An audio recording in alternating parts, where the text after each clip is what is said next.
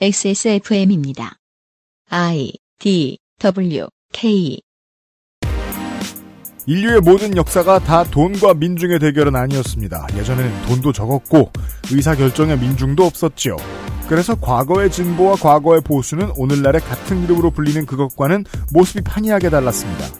금주의 그것은 알기 싫다는 선생과 함께 십구 세기 프랑스의 진보를 만나는 중입니다.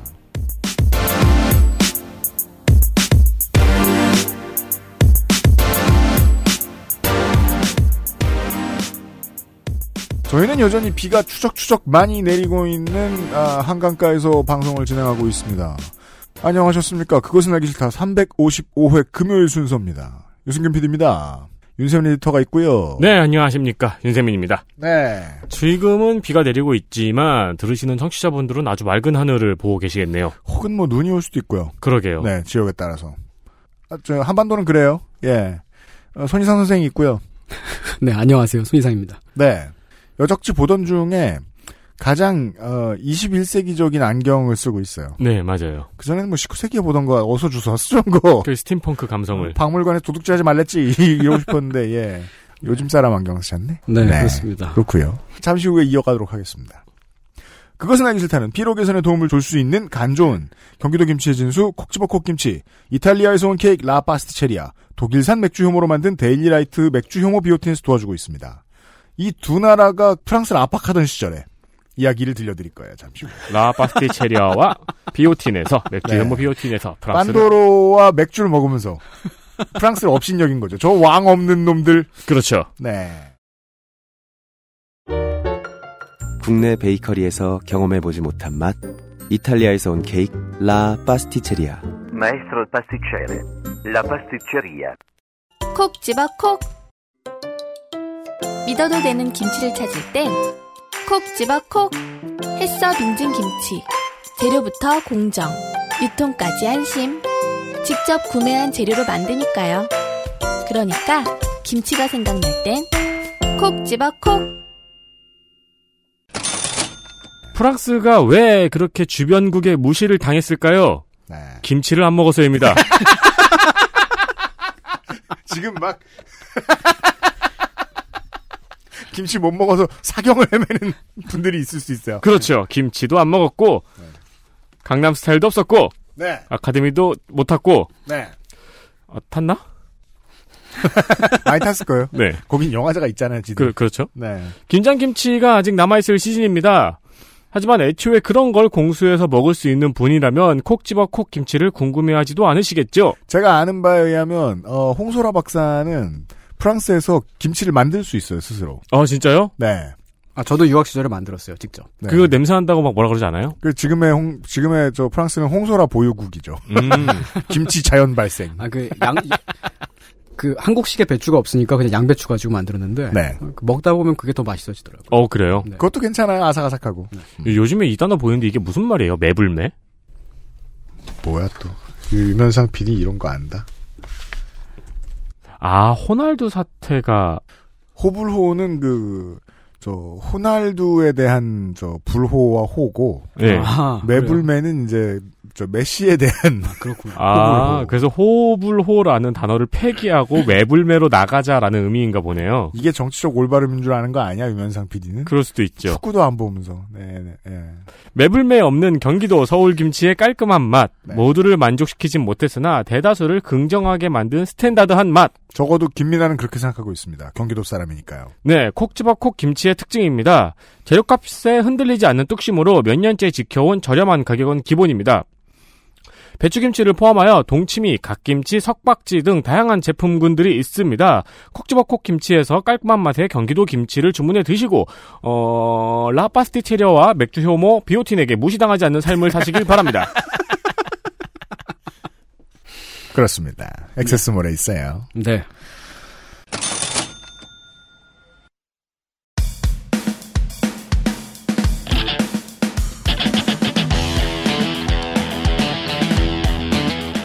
여러 가지 문제로의 다양한 접근. 이상평론.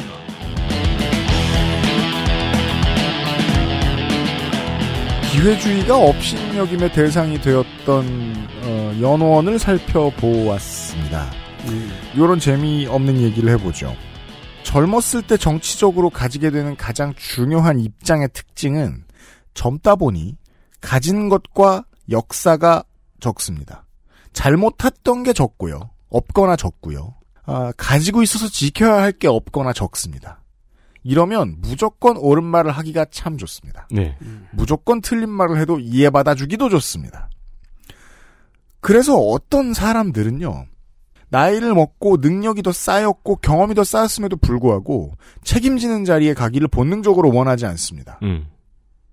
비판의 대상이 되기 좋고 정치적인 정적의 타겟이 되기가 너무 좋기 때문입니다. 네. 그 부담감 때문에 윗자리에 올라가는 게 싫어요. 책임을 지는 게 싫고요. 음. 근데 정치는 결국 책임을 지는 것의 연속이거든요. 그렇죠. 근데 정치 아니라 무슨 일을 해도 책임을 많이 지다 보면 아, 천천히 계속 부지런히 가는 수밖에 없구나라는 깨달음을 얻게 되는데요. 네, 그렇습니다. 천천히 가는 것은 정치적으로 가장 안 좋은 선택입니다. 가장 옳은 선택임에도 불구하고. 네. 왜냐하면 모든 곳에서 욕할 수 있거든요. 네. 천천히 가는 분만을 가지죠. 사람들을 향해서. 네. 지난 회에 이제 천팔백칠십 년대에 이야기를 했다면, 네. 오늘은 천팔백팔십 년대. 로 갈 건데요. 아, 그 네. 프랑스 혁명과 네. 일 차 대전 사이의 역사에 대해서 한국말로 이렇게 오래 떠드는 콘텐츠가 있었겠느냐. 어. 있었다 한들 누구들이 들었겠느냐. 다양한 의의가 있습니다. 이, 이 방송을 들어주시는 여러분 모든 분들께 감사드립니다. 근데 요즘에는 워낙 강연 프로 이런 게 많아서요. 근데 이건 안 했을 것 같아요. 피디도 머리가 정신머리가 있으면. 네. 네. 어... 맥몽 대통령을 몰아냈다는 이야기를 드렸었습니다. 네, 프랑스, 프랑스 네. 박정희. 네, 어, 왕당파가 실권을 잃고요. 음. 어, 여전히 그 다수로 남긴 했습니다만, 음.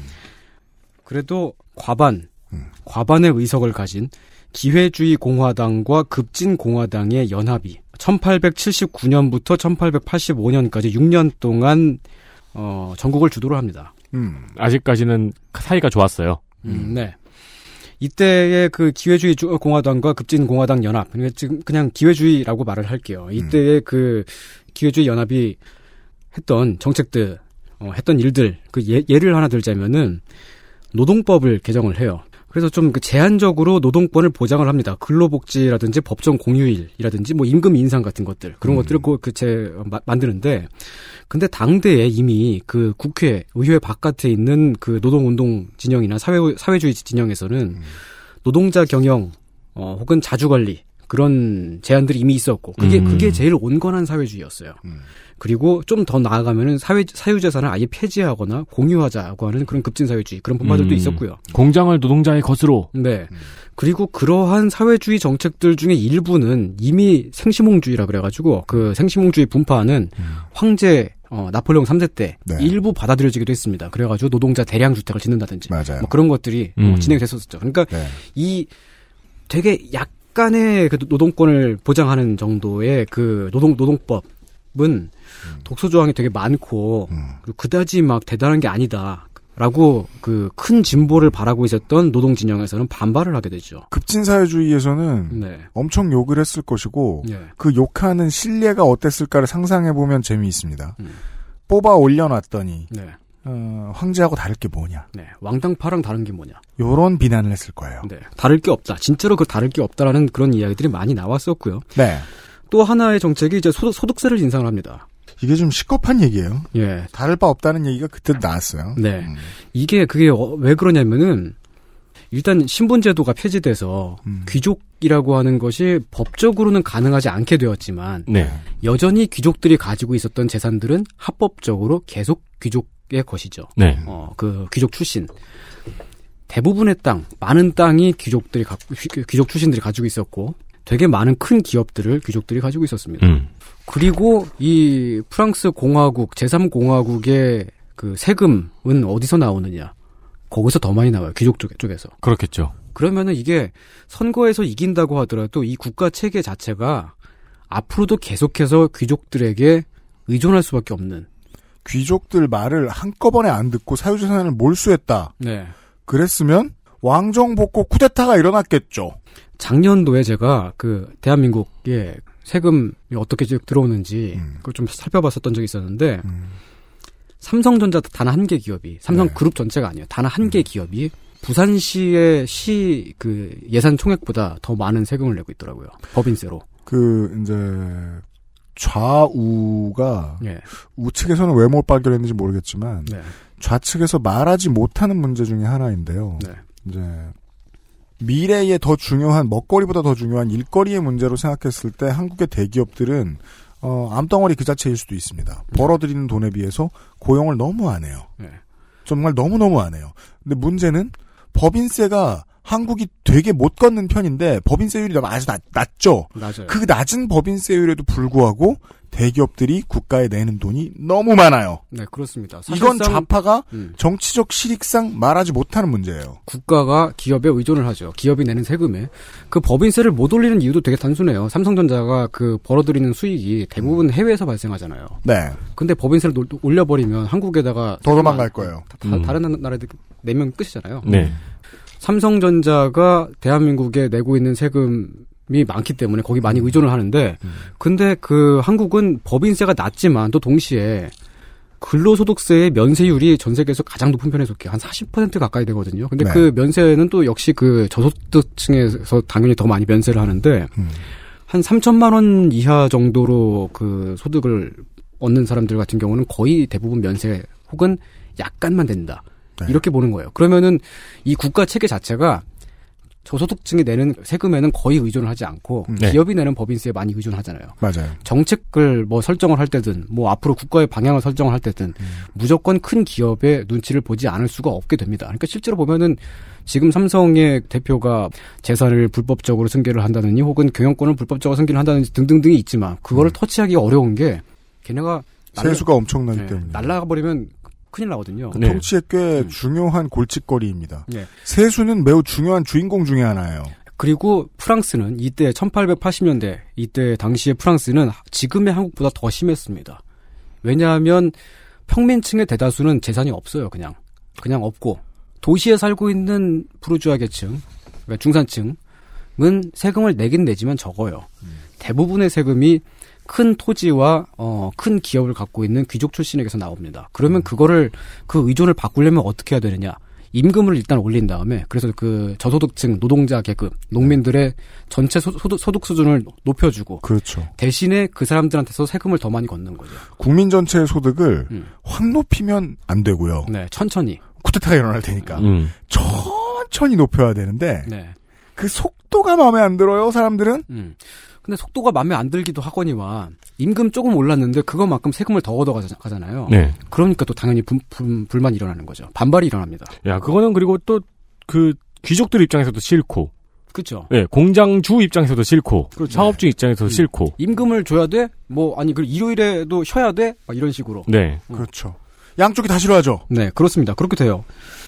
그리고 또 이제 그 기회주의 공화당과 급진 연, 급진 공화당의 연합이 뭐 이런 것들도 했었는데 그 참정권을 논의만 했어요.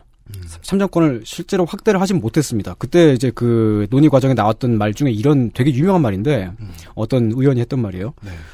여성에게 투표권을 주면 중세로 돌아간다. 왜? 왜냐면은 그 당시까지만 하더라도 여전히 여성 유권자 로 잠재적으로 간주가 되는 여성 유권자들은 문맹률이 높아요. 음, 음 교육을 받지 못했어요. 네, 왕당파를 찔 가능성이 높다고 보는 거예요. 음.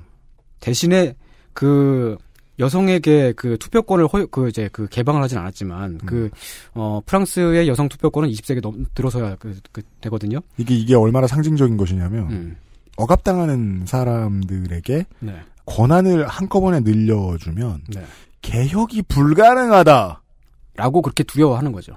는 것이 진보의 주장인 거예요. 음. 네. 미국은 여성 참정권 운동을 가장 열심히 했던 나라입니다. 십구 세기에. 그 당시에 여성 참정권 협회가 하던 말이 그거였습니다. 흑인 남성의 손에 투표용지를 들려주면 안 된다. 음. 노예들이 백인 여성의 주인 노릇을 하게 된다. 음. 그 걱정도 진보에게서 나오는 걱정이에요. 대신에 그 프랑스의 공화파는 여성의 교육과 음, 여성의 권리 재산, 재산, 어, 이혼을 했을 때 재산을 분할하는 권리라든지 음. 그런 것들을 추진을 하죠. 천천히 가죠. 네, 천천히. 그러니까 말하자면 여성층을 성장시키고 그렇죠. 그 다음에 참정 정치에 참여하게끔 만들자 이런 식의 음. 지금 이게 당연히 당연히 이게 지금 이 말만 들으신 것만으로도 빡치실 법한 분들이 계실 수 있어요. 네. 근데 그 당시의 여성층에서 당연히 그랬어요. 음. 아니, 그러니까 그 지금 지금 제가 말씀드린 여성층이라고 하는 건 그 여성 참, 참정권 운동을 하고 있는 음. 어, 이미 배운 양반들. 네, 여성 참정권 운동을 하고 있다는 건 기본적으로 사회주의자라는 얘기죠. 음. 그런 쪽에서 당연히 반발을 하죠. 아, 이거 지금 저렇게 해가지고 저 저게 무슨 뭐 개혁이야? 저게 무슨 그렇죠. 진보야? 음. 반대로 뭐, 해라. 네. 참정권 결국, 먼저 주고 그 다음에 음. 교육시키면 되지. 네, 그러니까 그거는 전혀 진보가 아니라고들 보는 거죠. 바깥에서는. 음. 음.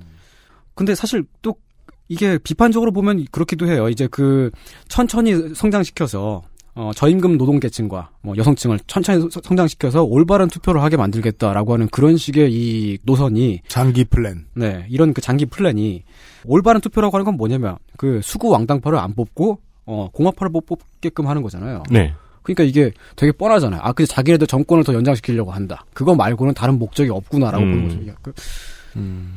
이게 그죠. 이 네. 혁명 동지의 꼰대들이 지들 밥그릇만 챙기려고 하는구나의 서사가 완성됩니다. 네. 음. 그렇게 그 천천히 가고 천천히 성장시키면서 가고 어, 계급 격차나 빈부 격차를 한 방에 해소하려고 하는 시도들을 오히려 어, 일단은 봉쇄를 시켜버리고 게다가 관련된 피를 봤죠. 몇 년 전에 프랑스는. 음. 네. 네. 음, 그리고, 그리고 그 사회의 진보는 적절한 기회를 그러니까 계속해서 그 누리면서 사람들이 왕당파를 안 뽑을 때 주변국들이 위험하지 않을 때 그럴 때를 기다리면서 천천히 간다, 어, 라고 하는, 어, 이런 것들은 그 당시에도 굉장히, 어, 인기가 있지 않았습니다. 그건 정말 성서에서 하던 얘기네요. 네. 모든 일은 시간과 기회의 임함이라. 네. 예. 그리고 기회주의 공화당이 또, 어, 했던 굉장히 그 중요한 일로 여겼던 것 중에 하나가 초등학교의 의무교육인데요. 의무교육이라고 하는 거는 그때 그 학교들은 대부분 카톨릭 학교였습니다. 초등학교. 네. 그런 것들이. 카톨릭 학교가 아닌 세속교육. 을 뜻하죠. 국가가 음. 행하는 교육. 그 세속화, 정교 분리 이, 이것이 이 정책이 계속 나아가서 학교, 카톨릭 학교를 학교 대신에 그 국가 학교를 세우는 것. 그리고 그 국가 학교를 이제 의무로 다니게끔 하고 그걸 무상으로 지원하게끔 하고 이런, 네. 이런 정책들을 만들고 그다음에는 카톨릭 학교 자체를 폐지시켜 버리고 나중에는 그 종교 교육도 폐지시켜 버리고 뭐 등등등등. 그러니까 그 교권을 계속 줄여 나갑니다. 교교 분리. 네. 음. 그것을 세속화, 어, 정교 분리 이렇게 말을 하는데 그것이 공화파들에게 왜 중요했느냐면은 귀족들은 말이죠. 네. 어, 귀족 출신들은 재산의 분할 상속을 피하려고 해요. 최대한. 음. 그, 그것이 그 귀족들이 계속해서 그. 세력이 약해지니까. 네. 음. 한 가문이 그 부의 혈통에 따라서, 부의 혈통을 따라서 그 자신들의 그 재산과 유산을 음. 관리해온 방법이죠. 네. 장남한테 몰빵. 네. 그렇게 분할 상속을 하기 위한 가장 좋은 방법 중에 하나가 카톨릭 사제로 만드는 것이었겠지요. 아, 어. 상속을 못 받는? 네, 상속을 받지 않게끔 하는. 대신에 음. 상속자가, 그러니까 아들, 첫 번째 아들이 먼저 죽어버렸어. 음. 그러면 지금 신부님이 되어 있는 얘를 어, 환속시켜가지고, 데리고 와가지고. 막 술을 먹이고. 어, 예, 그. 네, 뭐 담배를 피우게 하고, 막, 어, 카, 카지노에 데리고 간 결혼, 다음에. 결혼도 시키고. 음. 그렇게 해가지고, 이제 대를 잇게끔 하는 거죠. 그래서 이제 그, 그, 보면은, 이 귀족들은 보통, 그 첫 번째 아들은 되게 뭐, 예를 들면은 뭐, 그, 정치 교육을 시킨다든지, 어, 대학에 보내요. 네. 둘째 아들은 군대에 보내요. 장교를 만들어요. 음. 셋째 아들, 넷째 아들은 신부님이 됩니다. 그리고 그 카톨릭 교회에서 귀족 출신. 그럼 뭐, 네. 한국이랑 똑같네요. 음? 네. 네. 언론계에 넣어놓고 법조계에 넣어놓고 네. 언론 네, 예, 예, 그렇죠. 그리고 서로 이제 크로스해서 결혼시키고, 예. 음. 네, 몰빵하고 그러, 어, 그렇게 가문을 관리하는 거죠. 그랬다가 몰빵하면 얘네들이 신부님으로 안, 안 만들어놨기 때문에 서로 막 그 형제의 난 나오고, 예, 네. 일본에서 보면은 영주의 아들들이 절에 입적을 하고, 네. 대머리가 됐다가, 음. 그랬다가 뭐 영주의 큰 아들이 죽어서 대, 대를 잇기 잇지 못하게 되면은 돌아와 돌아오고 음. 뭐 그런 경우들이 많이 있었죠. 음. 하여간 그 카톨릭 교회의 신부님들이 그 사제 고위 사제들이 다 이제 귀족 출신들이 됩니다. 네. 그 고위 사제는 귀족 출신들이고 부제는 평민 출신들이고 어, 고아 출신은 꼬봉이 되지요. 네. 어, 그런 음. 식으로 그 카톨릭 교회가 어, 이렇게 그 어떤 그 안에서도 나름대로의 그 규율을 갖게 돼요. 네. 그게 오랫동안 이어져 온 것입니다. 지금은 음. 그렇지 않습니다. 옛날에 그랬다는 얘기입니다. 음. 근데 이 귀족들이 사제가 되는 아들, 음. 교회에 보내는 아들이 필요했던 또 다른 이유가 있습니다. 왜냐면 교회에 들어오는 돈이 있어요. 네. 그, 어, 아들을 교회에 보내면은 쟤한테 재산을 나중에 물려주지 않아도 괜찮은데, 음. 그 교회를 통해서 합법적으로 탈세를 할 수가 있어요. 네. 그러니까 그 교회의 명의로 해서 어, 혹은 그 교회에 어떤 그 기부를 하는 형태 등등등으로 해가지고 학교를 만들어요. 학교 법인을. 네. 그래서 그 사학법인을 만드는데 그것은 그 형식상으로는 교회의 소, 소유이니까 그러니까 세금을 내지 않습니다. 음. 근데 그 법인의 이사장, 대표 등등등은 누구냐? 당연히 그 귀족입니다. 그 귀족 출신인 그 신부님 본인이거나 그 당연히 그 본, 본인은 자기 어, 신부가 된 다음에도 자기 그 가문 네, 그 이익을 쫓아서 뭐 네. 그런 것들이 있겠죠. 혹은 심지어는 그 민간인인 그냥 그 재산을 헌납한 사실은 헌납이 아니죠. 실제로 그 컨트롤을 하게 되니까요. 그 귀족이 실제로 들어와서 실권을 장악하고 그렇습니다. 그러니까 이 그 학교 법인 지역에 있는 학교 법인이라고 하는 거는 음 굉장히 그 뭐랄까 하나의 일종의 그 그 지역의 권력인 거예요. 그건 뭐 한국 사람들은 이해하기 쉽습니다. 그래 그래요? 음. 그런가요? 아무래도. 네. 네. 어, 그 학교 이사장, 귀족, 그리고 귀족이라고 하는 것은 그 지역의 막강한 유지이고요. 네. 지역의 막강한 유지라고 하는 것은 그 지역에서 당선이 된다는 뜻입니다. 그 사람 본인이 당선되지 않더라도 그 사람의 친척, 아들, 혹은 그 사람 친구, 그 사람을 밀어주는 사람, 아무튼 그 사람하고 관련이 없는 사람은 당선, 당선될 수가 없어요. 그 사람이 네. 밀어주는 사람이 당선이 됩니다. 음. 당선되면 국회에 들어와서 난리를 피우죠. 네. 즉, 종교학교가 어, 이 왕당파 정치 세력의 가장 큰 어떤 그 힘이었던 겁니다. 재산을 숨길 수가 있고 거기서 사람을 양성을 할 수가 있고 그렇죠. 그것을 어, 중앙 정계에 진출시켜 가지고 그 힘을 발휘할 수 있게끔 하는 그런 아, 것이었습니다. 왕당파 정치의 동력이 되는군요, 이게. 네. 그래서 이제 그 공화파가 이제 그때부터 이제 그 학교를 만들기 사실 이 근대 학교를 만드는 것도 이 교회로부터의 그 국가 동, 국가가 이제 교회로부터 어, 독립하기 위한 그런 하나의 과정이었고 정교 분리라고 하는 것도 국가가 아니 그 종교가 국가에 개입하지 않게끔 하는 그런 것도 있지만 정말 그, 그 안에 숨겨져 있는 진정한 의미는 뭐냐면은 저 보수 수구 왕당파의 권력을 줄여나가는 사업인 거죠 이게. 네. 그런 것이었습니다. 그런 것이 이제 나중에 그 천구백 년대 초반까지 가면은 완전히 정교 분리가 되는데 그때까지 가, 갈 때가 되면은 이제 그 과정에서 당연히 반발이 일어나고 막 시위도 일어나고 그렇습니다. 네. 어, 근데 이런, 이러한 정책에 대해서 공화파가 아닌 일반, 그냥, 그냥 그 바깥에 있는 국, 국회의원을 배출, 배출하지 않거나 혹은 그냥 무소속 의원 정도, 몇 명 정도는 배출하는 그런 진영에서는 냉소를 합니다. 지금 공화주의자들이 제일 골몰하고 있는 게 그냥 고작 기껏 해봤자 뭐 학교 좀 교체하고, 음. 뭐 선생님 좀 교체하고, 커, 교육 커리큘럼 바꾸고 지금 이런 거냐고. 지금 당장 지금 노동계급이 지금 이렇게 막, 어, 저임금 상태에 신음을 하고 있는데, 그런 식의 냉소들이 막 나옵니다. 그게 이제, 어, 프랑스 노동자, 노, 어, 노동자당, 노동당을 창설한 쥘 게즈드라고 하는 인물이 있어요. 유명한 사람입니다. 네, 유명한 사람입니다. 근데 이제 그 게즈드라고 하는 그 성을 게즈드라고 읽어야 되는데, 음. 희한하게 그 국내, 어, 어, 이제 한국어로 번역된 문서들을 보면 다 일, 일반적으로 게드라고 쓰더라고요. 근데 아무튼 그 음. 실제 발음은 게즈드가 맞습니다. 네네. 그 예, 쥘 쥘 게즈드가 종교 교육을 시민 종교로 어, 바꾸는 것뿐이다. 기독교를 그냥 시민 종교, 국가 국가 종교로 바꾸는 것뿐이다. 음, 네. 어. 저는 최근에 음. 어, 여당이 그 총선 첫 번째 공약을 내놓은 게 이제 전국 전 지역 와이파이였어요. 음, 네. 네. 네. 와이파이가 언젠가부터 그 제가 아까 그 망중립성 그러니까 그 네트워크 슬라이싱 얘기 드렸는데 예. 아, 아까가 아니고요 어제군요. 어제. 시간이 기계 지나가지고 이씨 그 망중립성을 우회적인 방법으로 지켜주는 정치의 도구예요. 네. 그렇게 사용되고 있다는 게 전 세계 곳곳에서 눈에 띄어요 지금. 그렇습니다. 와이파이가 파이브지로 빠르게 나가는 망 공급 회사들을 대꿀멍을 만드는 방식으로 정부들이 쓰고 있거든요 지금. 네. 그 의미거든요. 전국 어디에서나 덜 서럽게 인터넷을 쓰는 방식. 음, 음. 이건 되게 국민들한테 중요한 거거든요. 예. 이 공약이 나오자마자 제 페이스북의 타임라인에는 이걸 비웃기 바쁜 거예요. 음. 와, 자기들 아는 거 많고 배운 거 많고 동네에 막 많이 깔렸다고 온 국민이 다 우스운가? 조금 조금 화가 났어요. 그렇죠. 뭐 농촌 지역 내려왔을 때 그 음. 경험이 없으니까. 이상하더라고. 내가 이거 화낼 일인가 싶으면서도 음. 화가 나고 음. 왜 자동적으로 비웃지? 음. 의미도 안 파악해보려고 그러고 이런 생각이 음. 살짝 들었었어요. 음. 아무튼 그런 느낌이 좀 드네요. 네. 네. 그러니까 정교 분리를 실험하기 위한 어려운 작업들을 하는 도중 네.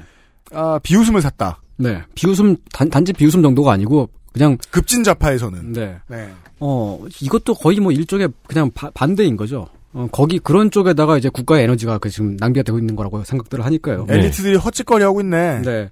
실제로 이제 바깥에 있는 그 제야 운동권에서는 기회주의자 당이 한 일, 일이라고는 의회 바깥에 어 이제 그 있는 우리들을 어 실망시킬 법한 그런 음. 일들밖에 안 하는 거죠. 음. 어 되게 막 별로 그렇게 크게 나아가지도 않고. 근데 뽑아달라고는 하고. 음. 근데 그 뽑아달라고 하는 그 이유도 뭐야? 그냥 그 왕당파 몰아내자 이거예요. 그러니까 왕당파가 제일 나쁜 놈들이니까 우리 뽑아줘 이건데. 아니 뽑아줬더니 그렇게 달라지는 게 없다. 음. 냉정하게 평가해가지고 고작 의무교육, 뭐 그 이런 정도로 생각들을 하는데, 근데 사실 말이죠. 음. 그 고작 의무교육 혹은 고작 사학법인 해체 뭐 이런 음. 것들이 네. 그 당시에도 대단히 어려운 일이었습니다. 왜 웃으세요? 아니 너무 웃긴 문장이잖아요. 예, 네. 고작 혁명, 예, 네. 고작 공화정 이런 이, 소리 아니야. 그렇죠. 이 고작 사학법인 해체 우리 못 하고 있잖아요. 그러니까 무슨 예를 들어 뭐 신분제 해체라고 얘기를 해봅시다. 예.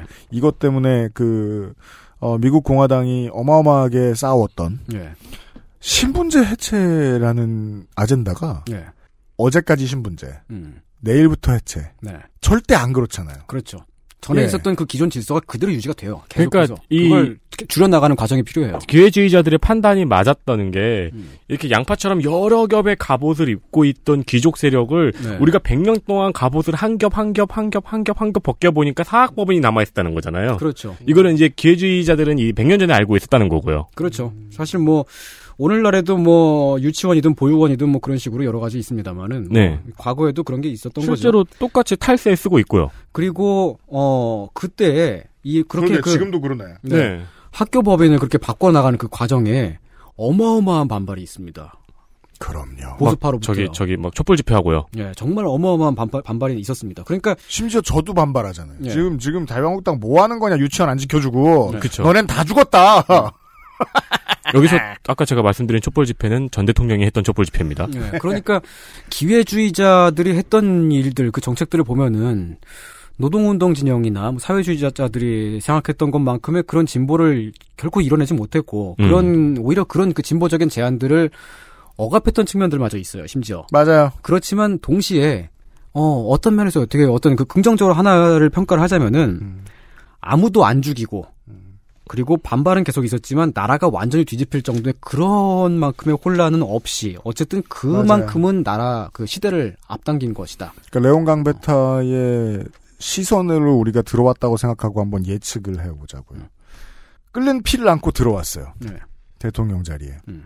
음, 딱 봤더니 음. 돌아가는 걸 한 달 지켜봤어요. 네. 어느 순간 눈치를 깝니다. 음. 와, 내가 개 노력해서 네. 갈 수 있는 거리는 네. 오 센티미터구나. 네. 연락에 가도 네. 오 센티미터밖에 못 가겠구나. 음. 그럼 막 가요. 그러면 정치의 공화정 정치의 생리가 등장합니다. 현대에. 음. 여당과 언론은 음. 느린 걸 제일 싫어합니다. 아 맞아요, 맞아요. 어. 예, 그게 어느 방향이든. 음. 그리고 아, 야당과 언론은 죄송합니다. 네. 그리고 아, 집권 세력은 느리게밖에 못 갑니다. 그렇죠. 네, 음. 빠르게 갈 땐 보통 안 좋은 일이 생깁니다. 네. 사실은 말이죠. 또 그 진보라고 하는 것은 원래 기회주의의 한 분파입니다. 자, 오늘 그 이번 주에 어원을 많이 듣네요. 네. 프로그레시브를 얘기하는 거잖아요. 네, 프로그레시브요. 음. 어 사실 제가 프랑스 말고 다른 나라 잘 몰라요. 한국도 잘 모릅니다, 저는. 그래서 다른 노원구도 나... 잘 몰라요. 네. 왜냐하면은 그, 그 제가 마지막으로 일했던 곳 바로 옆에 살아요. 아 진짜요? 네. 음, 네. 여긴 뭐가 있고 뭐가 있고 뭐가 있고 뭐가 있었다 이렇게 얘기해줬거든요, 제가. 네. 그랬더니 오. 실제로 지금 제가 살고 있는 집 바로 앞에 있는 데에서 유엠씨가 예전에, 예전에 일을 했었거든요. 어, 네. 네. 저보다 저희 우리 동네를 다 더 잘 알아요. 아무튼 네. 프랑스밖에 몰라요. 음, 아니 프랑스도 네. 잘 몰라요. 사실 제가 네. 제가 아는 게 뭔지 모르겠습니다. 아무튼 이제 그 기회주의 정당이 이제 그 앞서 말씀드렸던 그런 여러 가지 이유들로 천천히 가고 그리고 양쪽에서 이렇게 그 반발과 냉소를 샀기 때문에 네. 인기가 없잖아요. 인기가 떨어져 갖고 천구백팔십 아니 천팔백팔십오 년 이후가 되면은. 흔들리기 시작합니다. 음. 그 여러 가지로 그 대중 행동주의가 나타나기 시작해요. 우리 좀 더 더 빨리 이렇게 하자라고 음. 하는 것들이 나타나고. 근데 음. 그 대중 행동주의가 지금 보면 좀 많이 반유대주의적인 경향을 띠고 있었고. 자, 이거 제, 재미있는 부분입니다. 네. 그 당시에 좀 더 빨리 예. 개혁을 완수하자라고 하는 사람들이었는데 예. 민족 차별을 하는 사람들이었다. 그, 그 당시에 그 프랑스의 시중 언론의 거의 한 삼분의 일 이상 절반 가까이가 유대계 은행이었고. 네.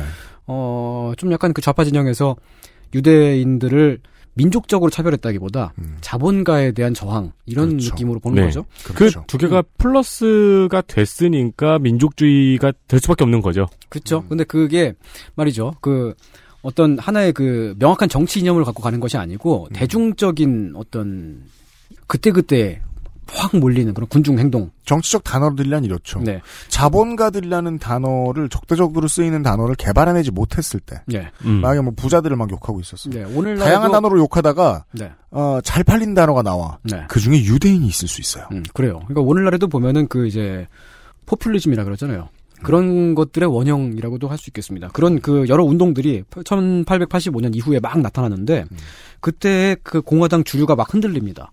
흔들리고. 그리고 또 그 공화당 주류에 또 약간 좀 그 결이 안 맞거나 그래가지고 결국 이제 그 뛰쳐나오게 되는 소수 파벌이 있었어요. 네.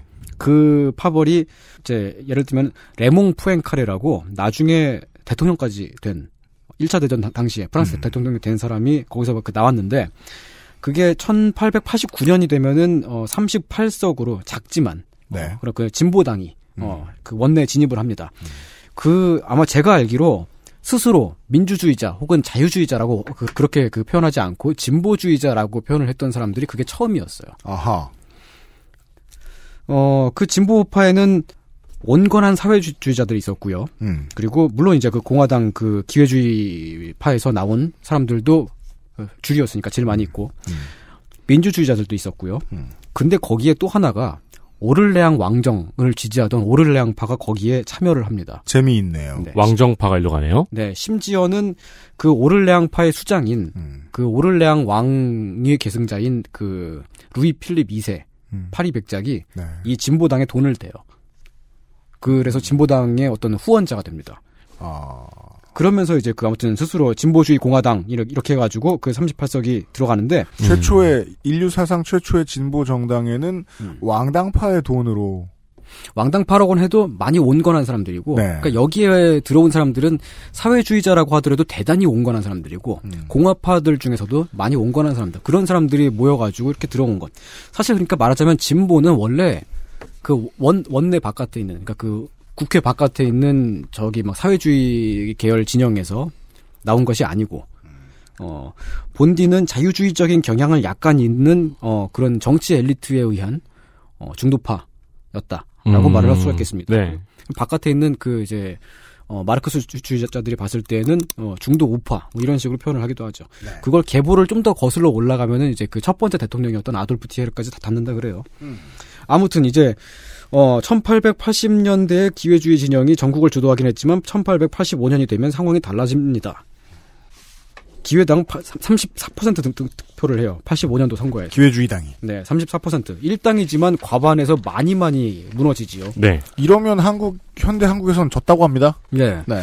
팔십일 년도 선거 때에는 기회주의당과 공화파가 이제 연합을 해서 해가지고, 음. 물론 거기서도 이제 그 가장 큰 주류는 기회주의당인데, 아무튼 그때 연합당이 전체 의석의 칠십오 퍼센트를 완전히 그냥 그 음. 국회를 장악했었던 것과 비교하면은 굉장히 커다란 패배를 한 거죠. 이 육 년 동안 사이에 행했던 그 천천히 가자라고 하는 정책이 그 망한 거예요. 모든 진영의 불만을 산 거예요. 네. 인기가 없었던 거예요. 한국으로 역산해 보면은 그 전에 그 전에 이백사십 석, 이백삼십 석쯤 했던 정당이 예. 여당이 예. 백 석쯤으로 떨어진 거예요. 백 석 그렇죠. 이하로. 예.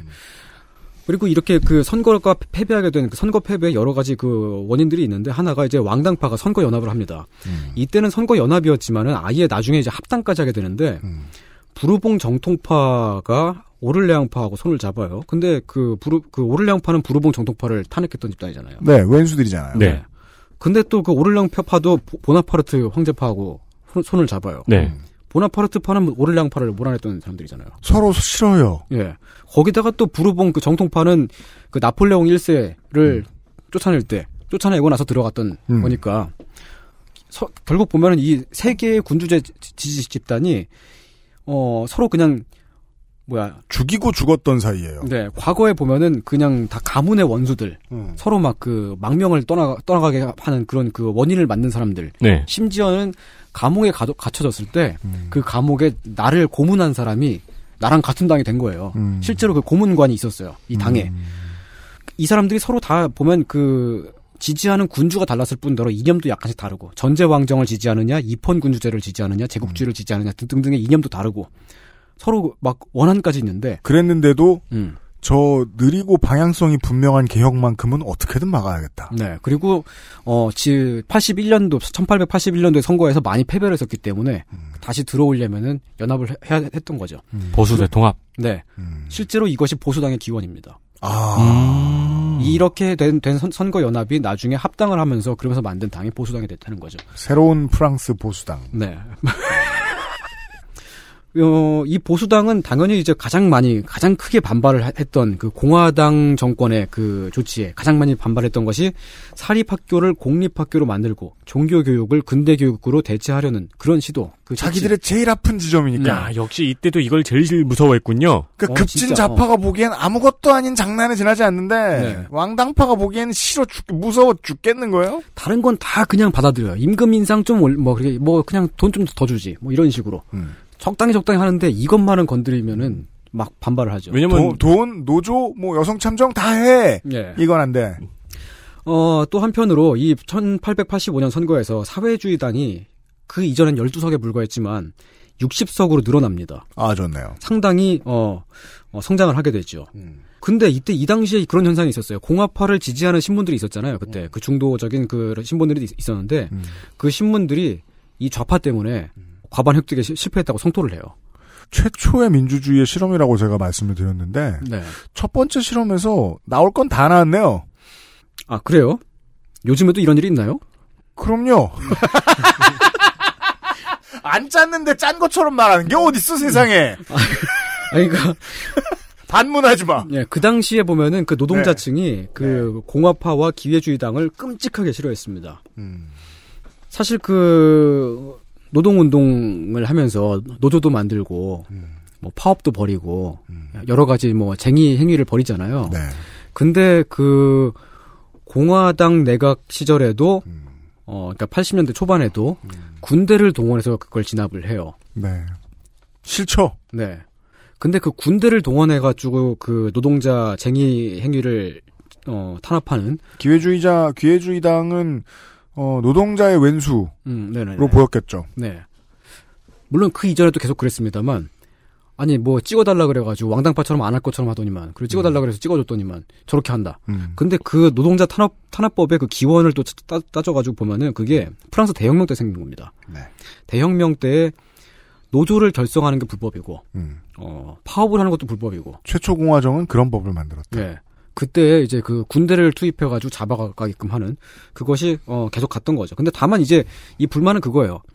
어 왜 계속 잡아가느냐가 아니, 어 그게 그게 아니고 이제 그 지금까지 계속 잡아갔는데 지금도 잡아가면서 아무것도 뭐 안 바꾸는데 그 그 뭐 뭐야 그러니까 어 바꾸 바꾸고 있는 것처럼 네. 속이느냐? 바뀌는 건 없고 잡아가는 건 똑같네. 네, 아, 말은 그렇죠. 그렇게 하더니 네, 네 마, 저, 저 말입니다.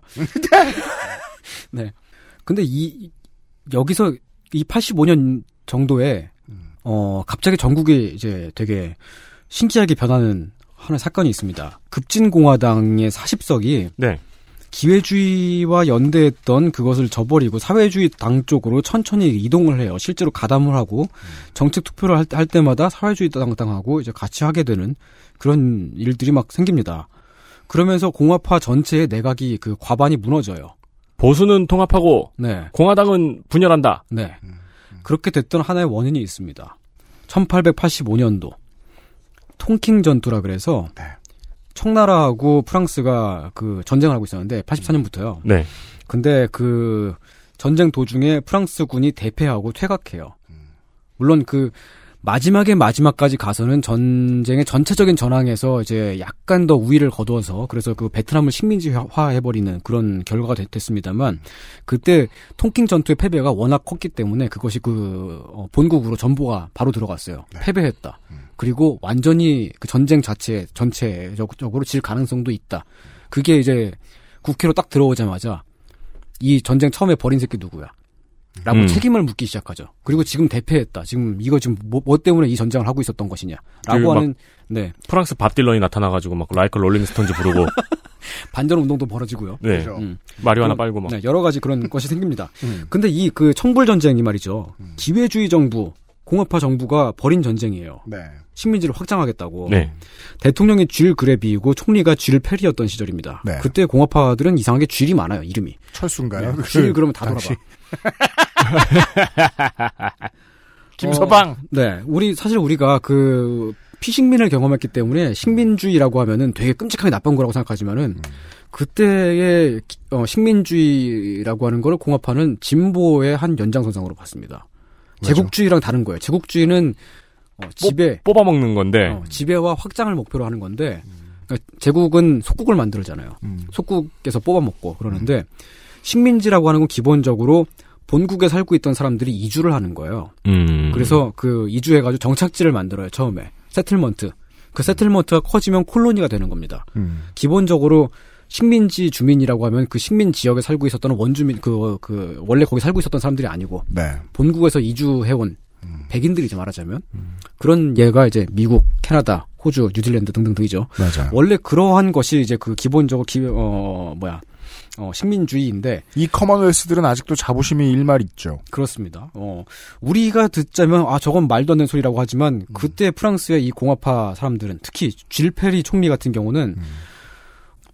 우리가 문명국이고 음. 더 많이 진보해 있는 나라니까 이 마인드는 현재의 어, 재패국인 음. 미국에서 잘 전달되어 내려오고 있습니다. 그렇습니다. 우리의 사람들과 문화를 한꺼번에 퍼뜨려야 한다. 음. 비문명국에 가서 문명화를 시켜야 한다. 음. 어, 그것을 하나의 뭐, 뭐 진보로 본 거죠.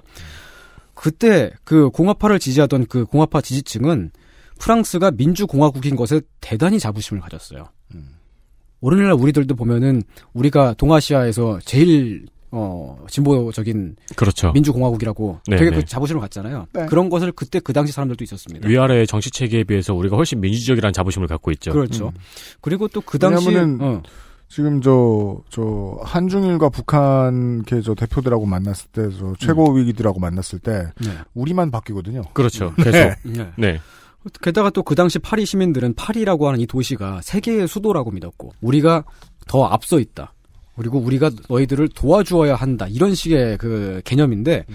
근데 여기서 도와주어야 한다. 해방시켜야 한다. 이런 식으로 가지고 들어갔었던 게 청나라는 그때 청 황제가 다스리고 있었잖아요. 네. 베트남은 청의 속국입니다. 네. 베트남을 해방시켜야겠다.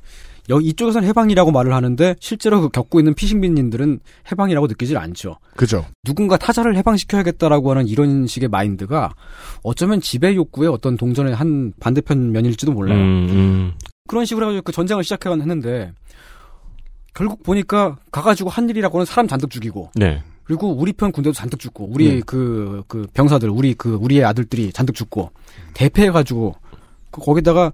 청나라하고 전쟁을 하게 되는 이 과정도 뭔가 탐탁지가 않아요. 그 서로 일단 처음에 이제 그, 그 군대를 물리자고 조인을 해놓고서 프랑스 군이 기습을 칩니다.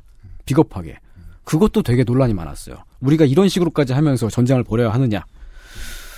또, 또 이제 그 전쟁이 이제 그때 당시에 많이 비판을 받았었던 이유가 베트남은 지구 반대편에 있어요. 네. 프랑스는 이쪽에 있고 거리가 너무너무 먼데 베트남을 거기 거기다가 식민지를 건설을 해가지고 프랑스가 얻게 되는 이득은 없는데 음. 거기에 들어가게 될 돈은 되게 많아요. 네. 계산기 두들겨 보지 않아도 바로 누구나 알 수 있을 정도로 아 그러면 도대체 이 전쟁을 왜 한 것이냐 하고 그 쥘 페리 총리를 비판을 하면서 네. 그러면서 이제 그 급진 공화당이 그 공화파 연합에서 빠져나오게 된 거죠. 음. 그럼 그, 그 쥘 페리 총리 물러나라. 이 전쟁 책임자, 이 전쟁광 빨리 물러나라. 음. 오늘날에도 사실 보면은 그, 어, 이게 그 식민 전쟁이나 침략 전쟁 같은 것이 진보적인 관점, 그, 그런, 그런 이데올로기에 의해서 추동된다는 게 이상하지만은 중국이 티벳을 박해하는 원인들 중에 하나가 네. 티벳이 몽매하다고 생각해요. 음. 종교국가고. 음. 달라이라마가 되게 그 티벳 사람들의 그 고혈을 빨고 있다고 생각해가지고 그래서 네. 그 티벳을 괴롭혀요. 그 표면적 원인입니다. 어. 네. 우리가 어, 음. 너희를 자유케 하리라 이러면서. 네, 뭐 실제 뭐 다른 그 현실적인 이유로서는 그 영토를 더 영속화시키고 네. 안보 위협을 제거하고 뭐 그런 것도 있지만은 아무튼 그런 관점이 있다는 얘기입니다. 음. 그래서 이제 그 쥘 페리 총리가 프랑스 국내에서는 나름 민주적이고 당시로서는 매우 민주적인 입장이 있었지만 대외 확장을 많이 그 주도를 했어요. 마다가스카르를 식민지로 만들고 베트남도 식민지로 만들고 음. 네. 프랑스령 인도차이나를 네. 완성합니다. 네. 네. 하지만 그 국내에서 결국은 이제 반대 여론에 부딪혀서 쫓겨나게 됩니다. 팔십오 년도 선거에서 공화파가 흔들리고 있었고, 그리고 어, 급진 공화당 사십 석이 빠져나오면서 사회주의파와 손을 잡게 되고, 이런 과정에서 공화파 내각은 거국 내각을 내각을 만들려고 그래요. 자기들 스스로는 그 이제 과반이 안 되니까 다른 네. 정당들을 끌어들여야죠. 네. 그래서 다른 정당들 뭐 역시 그 거기서 빠져나간 급진당 포함해서, 그래서 이제 그 이 이 지금 이 그 정치적인 정권의 위기 상황에 인기인들을 어 정권 핵심으로 끌어와야겠다. 음. 그렇게 해서 이제 그 등용된 사람이 불랑제 장군입니다. 조르주 블랑제. 네. 불랑제, 너무 음. 인기 있는 사람이었다. 굉장히 인기 인기 있는 정치인의 표상. 네. 프랑스사에. 음. 정치적 위기에 처한 공화파 내각을 어, 구원하기 위해 국방장관으로 취임한 불랑제 장군은 흑수저 출신이었어요. 음. 인기의 요인이죠. 음. 이 공화 공화국의 사람들은 흑수저 출신이 자, 자수성가한 경, 경우를 되게 좋아했어요. 어, 그래요? 예. 어맹부. 그리고 좀 이제 흑수저가 아닌데 아버지가 그냥 귀족이고 막 그렇게 해가지고 그냥 잘 먹고 잘 사는 사람들을 굉장히 싫어했어요. 음, 네. 아무튼 흑수저 출신이라는 것이 하나의 그 요인이었고, 잘생겼습니다. 아, 네. 네.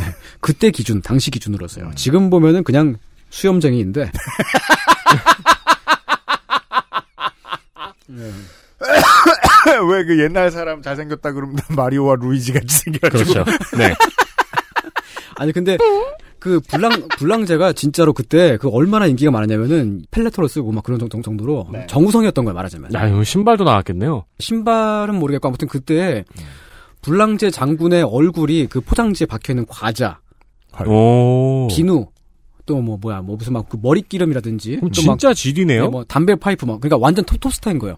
그런 음. 것들이 막 나와요. 음. 근데 그게 불랑제 허가를 받고 나온 건 아니에요. 그때는 뭐 그런 게 없었으니까. 그렇겠죠. 막 해가지고 막 하니까 사람들이 불랑제 그냥 얼굴만 봐도 너무 너무 좋아하는 거야. 음. 그러니까 그래서 이제 그 사람을 국방장관으로, 이 사람이 국방장관을 시켜가지고 어떻게 할 수 있는 그런 급이 되는지 안 되는지 잘 모르겠지만 아무튼 인기가 너무 높으니까 데려왔는데.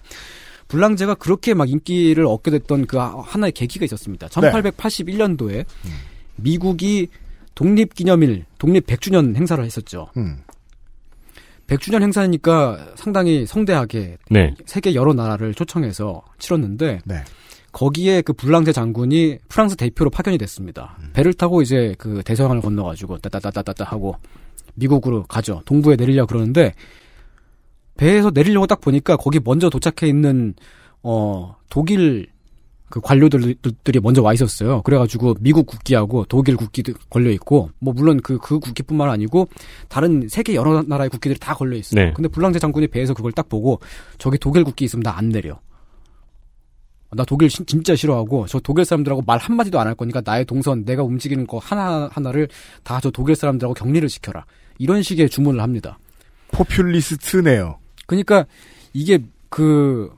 굉장히 무례한 거거든요. 음. 이 전쟁을 일으킬 수 있는 그, 그 독일군이 그 전쟁의 구실을 삼아서 음. 어, 개전할 수 있을 법한 그 정도의 상당히 그 외교적인 결례입니다. 네. 미국한테도 결례이고요. 음. 그렇지만 미국은 이제 프랑스를 고려를 해서 결국은 그 미국 성조기를 제외한 모든 나라의 국기를 내리, 내리고 그렇게 하는 것으로 이제 타협을 해갖고 오. 불랑제가 배에서 내리죠. 그 사건이 프랑스에 전달이 됐을 때 프랑스 사람들은 와. 어, 열광을 했군요. 왜냐, 독일을 너무너무 미워하니까. 우리가 지금 일본 미워하는 거, 뭐 음. 중국 미워하는 뭐 그런 정도, 독일이라고 하면 정말 치를 떨어졌어요. 음. 그러니까 이 반독일주의의 어떤 그 감성을 딱 건드린 거죠. 음. 블랑제 장군이 튀니지의 사령관으로 있었던 적이 있었습니다. 그때 그 튀니지는 프랑스의 보호령이 된 지 얼마 안 됐을 때였고, 거기에 이제 큰 극장에서 이탈리아 배우가 공연을 했는데, 공연이 끝나고 나서 프랑스의 병사, 장교, 하급 장교였던 것 같아요. 그 장교가 꽃다발을 내밀고 그냥 이탈리아인 민간인 남자가 또 꽃다발을 내밀었어요. 배우가 이탈리아 사람이 준 꽃만 받은 거예요. 사실 그건 뭐 그럴 수 있잖아요. 근데 뭐 이 배우도 이탈리아 사람이고 남자도 이탈리아 사람이고 뭐 하여튼 그럴 수 있는데 네.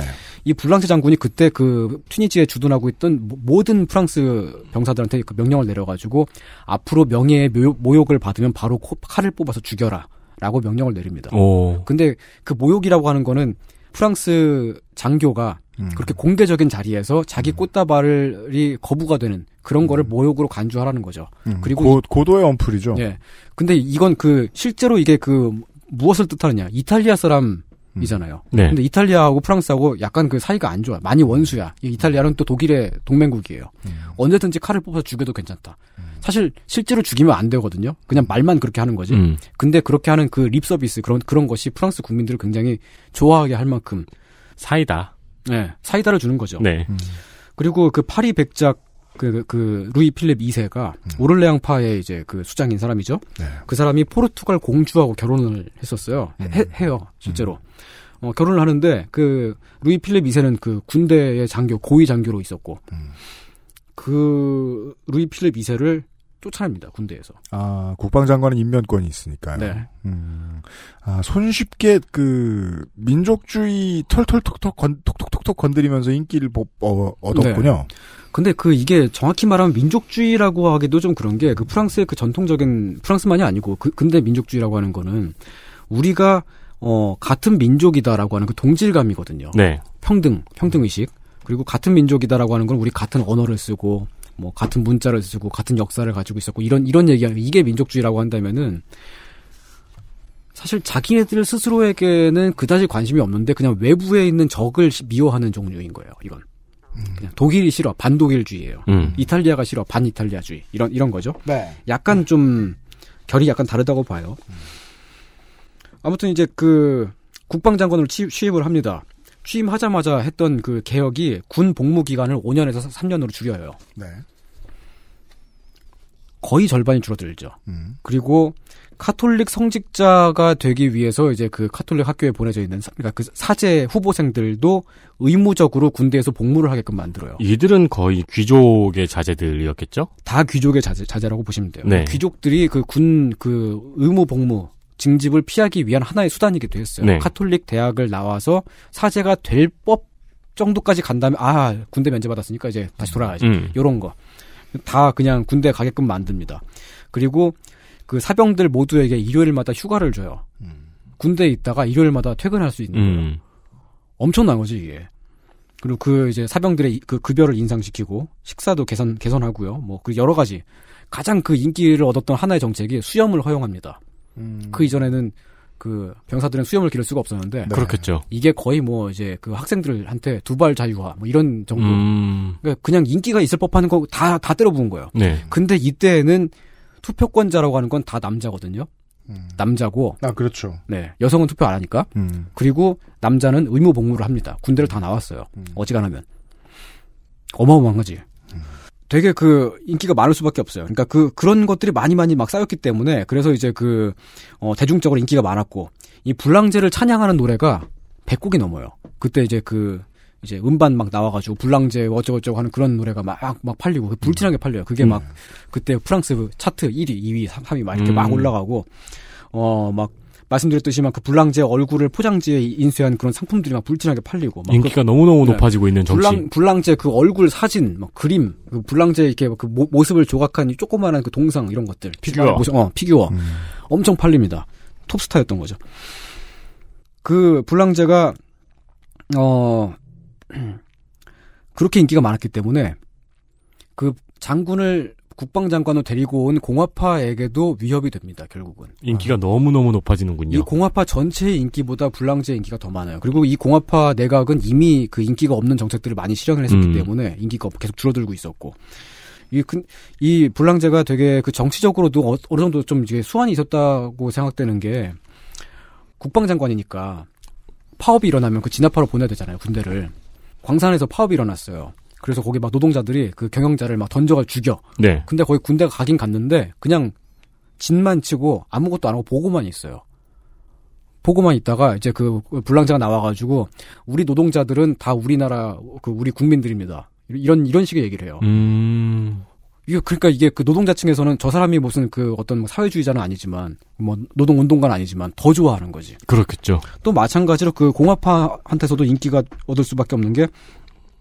그 왕당파 장, 장교들 중에 보면은 어 그 정권을 막 비판하는 사람들이 있었잖아요. 네. 그 장교들은 또 이제 되게 막 자기네들끼리 살롱에 모여가지고 맨날마다 그냥 아 막 이게 막 저 공화주의자들 막 뭐 어쩌다 저쩌다 이렇게 하고 그러는데 그걸 첩보를 입수해가지고 그냥 자기네들끼리 모여서 쑥덕궁을 떨었다 그것만으로 그 장교들을 다 좌천을 시킵니다. 막 지방 부대로 다 보내버리고 네. 어, 잘라요. 그러면 이제 거기서 막 반발이 일어나고 그랬지만 그, 그, 그 왕당파에서 나오는 반발을 개의치 않았어요.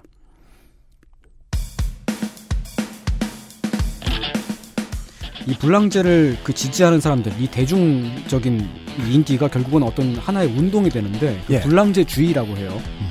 특정한 이념이 없습니다. 아, 특정한 이념이 없고 안티 독일, 독일이 너무 싫어. 독일을 그냥 까는 얘기만 하면 다 좋아해요. 음. 깔끔하네요. 예, 그렇지만 정말 진짜 민족주의는 아니에요. 음. 진짜로 우리 민족을 막, 막 살피는 그런 건 아니에요. 그리고 또 하나의 특징이 기성 정치를 진짜 혐오합니다. 왕당파든지 공화파든지 쟤들은 다 똑같은 애들이야. 음... 그리고 지금 이렇게 썩어있는 이 정치 풍토를 개선한 사람은 불랑제 장군 단 한 사람뿐이다. 이런 식의 정치 혐오를 불러일으키고 자기는 사이다가 될 행동만 하는 거네요. 네. 그러니까 그때 그 뭐야 여론조사가 없었지만 음. 여론조사를 지금처럼 할 수 있는 방법이 없었지만 실제로 했었다면 아마 지지율이 거의 한 팔십 퍼센트 구십 퍼센트 나왔을 겁니다. 음. 진짜 그만큼의 인기가 있었습니다. 인기 있었대요. 네, 네. 그런 사람의 이야기를 한참 들었어요. 네. 어, 어떡할 거예요? 지금 오늘 밤새 이거 녹음 다 못 끝냈는데. 그 원고를 보고 있는데 이 진행 속도가 아... 뭐라? 지금 이게 지금 큰일 났네? 밥 먹고 옵시다. 알겠습니다. 어떡하지? 잠시 후에 돌아옵니다. 네. 엑스에스에프엠입니다.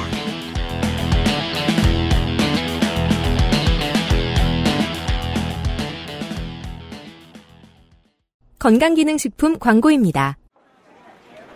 아, 잤는데 피곤해. 간 좋은을 먹어야지. 어, 간 좋은? 응, 간 좋은. 간 건강 및 스트레스로 인한 피로, 밀크시슬과 홍경천 추출물이 함유된 간 좋은이 도움을 드릴 수 있어요. 간 건강, 간 좋은, 헬릭스미스.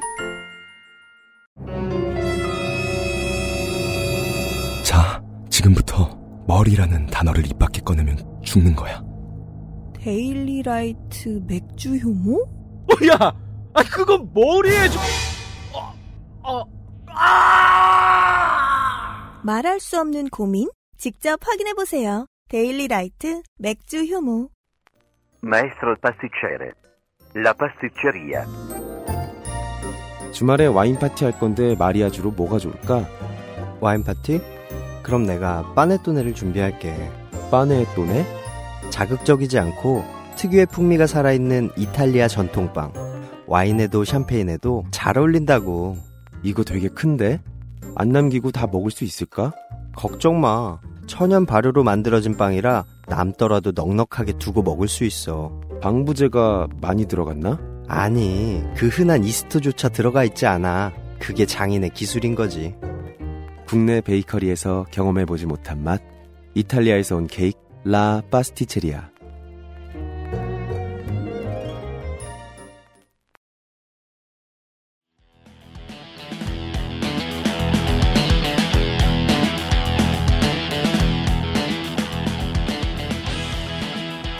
여러분들은 좀 어떠십니까?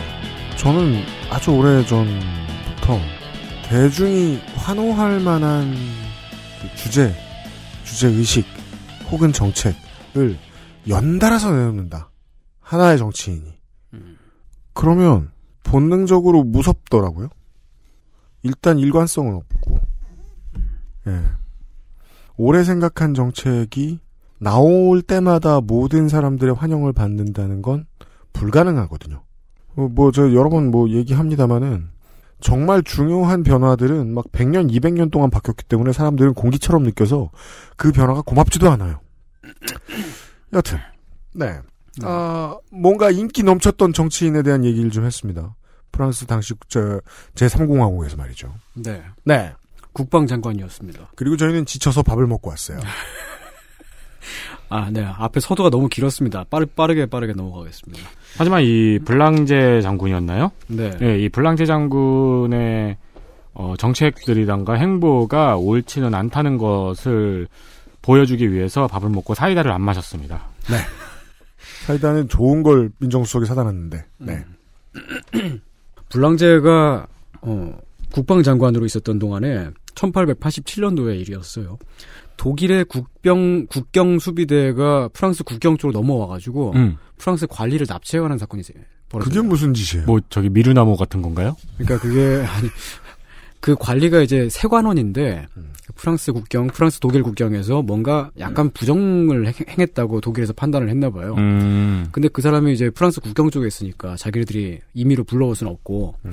그래서 가짜로 책략을 써서 초대를 하는 형식으로 독일 국경 쪽으로 넘어오게 해요. 네. 그러고 나서 잡으려고 그러는데 이 관리가 튀면서 다시 국경을 넘어가니까 결과적으로는 이제 그 프랑스 국경 안쪽에서 그 경비대가 그 사람을 잡은 꼴이 된 거죠. 네. 실제로 잡아서 납치를 해갑니다. 음. 프랑스는 그걸 납치라고 판단을 하고 독일에선 체포라고 생각을 했죠. 음.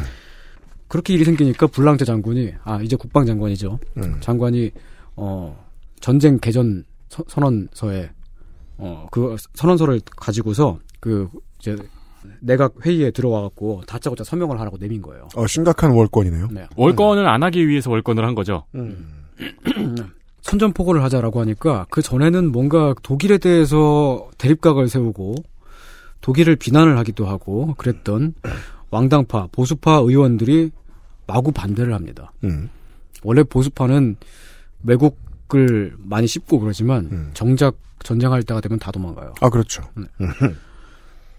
그 회의는 음. 전쟁을 하, 하는 쪽이 아니라 전쟁을 하지 않는 쪽으로 기울어서 음. 그냥 독일에 대해서 선전포고를 하지 않고 항의만 했는데 음. 결국 독일에서 그 관리를 풀어줬어요. 음. 보통 사람들이 생각했을 때 아 이거는 블랑제 장군이 저렇게까지 퍼포먼스를 해서 음. 그래서 이제 그 내각, 내각의 퍼포먼스를 했기 때문에 그 독일이 쫄아가지고 아 그렇죠 풀어준 거다 음. 이렇게 판단을 하지요. 음. 인기는 더욱더 높아졌지만 공화당의 사람들, 내각의 사람들은 봤을 때, 아, 지금 불랑제가 굉장히 음. 큰, 그, 위기, 위협 요소다. 네, 위험, 위험하다, 저 친구. 네. 네. 음. 인기는 점점 높아지고, 음. 하는 거는 뭐 거의 독불장군이고. 네. 거기다가 되게 영웅주의적으로, 모험주의적으려고 전쟁을 막 일으키려고 그러고. 네. 아, 한 치 앞도 막 이렇게 막 그, 어떻게 예상이 안 되고 리스크가 큰 거죠. 네. 그러니까 이제, 불랑제를 쫓아내야 되겠는데 그냥 쫓아내면은 반발이 일어날 게 분명하니까. 그리고 반발이 이게 대중적인 반발은 무서워요. 무섭습니다. 프랑스는 가장 무서워해요 그걸. 그래서 내각 총사퇴를 합니다. 불랑제 한 사람을 제거하기 위해서. 음... 내각 총사퇴를 하고 불랑제를 지방사령관, 그러니까 다시 이제 그 장군으로 해가지고 좌천. 네 그렇게 내려보내는데 불랑제가 파리를 떠나는 그날에 그 기차역 앞에 그 기차 노선을 를 따라가지고 사람들이 음. 다, 다 들어누워요. 몇천 명이. 음. 몇천 명이 들어눕고 그 기차가 못, 못 떠나게 막는 거예요. 막 노래 부르면서. 음. 노래가 한두 곡이었겠습니까? 계속 부른 거죠. 그러니까, 네. 그러니까 이제 그런. 불랑제 노래가 많대잖아요. 그러고 나서 이제 선거를 치렀는데 불랑제는 현역 군인이기 때문에 그 입후보를 못 했거든요. 네. 그런데도 모든 거의 모든 이제 그 지자체, 지, 그 지역구에서 불랑제를 찍는 표가 나옵니다. 심지어 어떤 한 지역구는 십만 표가 넘는. 십칠만 표인가 뭐 정확히 제가 기억이 안 납니다만 경선 불복표군요. 예. 근데 그런 표가 전국적으로 나오는 거예요. 그 그냥 투표용지에 불랑제라고 예, 적는 거예요. 불랑제로 쓰는 거예요, 그냥. 음. 그 입후보한 선거, 선거 후보가 아니라. 네. 그 정도가 되니까 불랑제가 이제 아, 안 되겠다. 그냥 나는 이제 민심을 따를 것이야. 이것은 하늘의 뜻이다. 그러고서 장군을 그만두고 음. 그러고 이제 어 그 다음번 선거에 입후보를 하게 되죠. 야, 네. 근데 되게 돌아가네요. 보통 다른 나라는 쿠데타를 하는데. 음. 어, 그러게요. 네, 그러게요. 그리고 국회의원이 돼가지고 국회에 입성하는데 국회에 들어와가지고 블랑제가 하는 이제 그 연설이 프랑스에서 이 국회가 하는 일이 별로 없다. 음. 국회의원들 다 쓸모없는 사람들이고 음. 국회 그냥 해산시키는 게 낫겠다. 차라리 그냥 공화정 체제를 유지를 하되. 인기가 마음에 드니까 자기 인기가 올라간다는 걸 느끼고 그게 기분이 좋으니까 정치 혐오를 확 끌어당기는군요. 네. 그렇게 그 체제를 바꾸자. 개혁하자. 근데 이제 그때 이제 총리였던 사람은 그 플로케라고 하는 어 사람이었는데 평생 이제 법률 책만 보던 법률가 출신의 음. 그런 사람이었어요. 나, 어, 네, 음. 나이가 많고 그 플로케 총리가 이제 아니 그러면은 그 국회가 없어져 버리면 우리가 앞으로 뭐 정책을 뭐, 뭐 실행하거나 그럴 때마다 토론을 하지 않을 거 아니냐. 토론이 없이 정책을 실행하는 나라는 되게 수치스러운 거다. 음. 이렇게 말을 해요. 그러니까 네. 미개하다 얘기죠. 음. 트윗 배틀 같은 게 붙었군요. 네. 그렇게 해가지고 서로 이제 그 입으로 서로 디스전을 까다가 음. 둘 다 빠개친 거예요. 현피를 음. 뜹니다. 그때는 현피를 됐습니다. 네. 그때는 듀엘이라 그래가지고 음. 일 대일로 싸우는 것은 합법이었어요. 아, 결투를 했군요. 네, 결투입니다. 명예를 걸고 결투를 하는 거죠. 음. 근데 이제 불랑제라고 하는 그 톱스타하고 음. 그리고 현역 총리하고 음. 그 뜨는 거니까 맞다. 당연히 이제 구경꾼도 어마어마하고 모든 야. 언론이 그걸 다 취재를 하러 오는 거예요. 만약에 이제 그 시절에 에이치비오가 중계를 했으면 중계권이 수억 달러죠. 엄청납니다. 네. 아, 그렇죠. 그럼 둘 다 살면 이제 엄청난 돈을 벌죠, 둘 다. 예. 근데 이게 흥미진진한 요소가 플로케 총리가 당시 근데 그 당시에 육십오 살이라고 하는 거는 지금 나이로 치면 음. 팔십 세예요, 거의. 아, 그렇죠. 그렇죠. 네, 어마어마한 노인인 거예요. 근데 뭐 영양제도 없었고 네. 여의스도도 없었고 되게 이제 좀 호리호리하게 마른 체형, 체형이었고 딱 평, 좋은 음, 유산균도 없었고 평생 뭐 싸움이라고는 안 하고 책만 음. 봤던 눈앞도 잘 안 보여요. 지팡이 짚고 다니고 그 사람하고 어, 그 당시에 최고의 남자 음. 프랑스인 최강 사나이 음. 최고 인기남 이 붙었는데 진 거야. 어, 손이상이 이겼어요.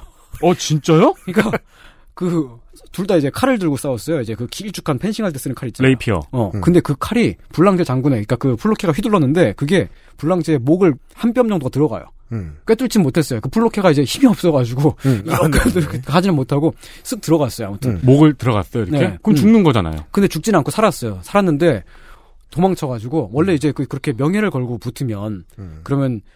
진 사람이 내가 졌어 하고 선언을 해야 되거든. 패배 선언을 해야 되는 거거든요.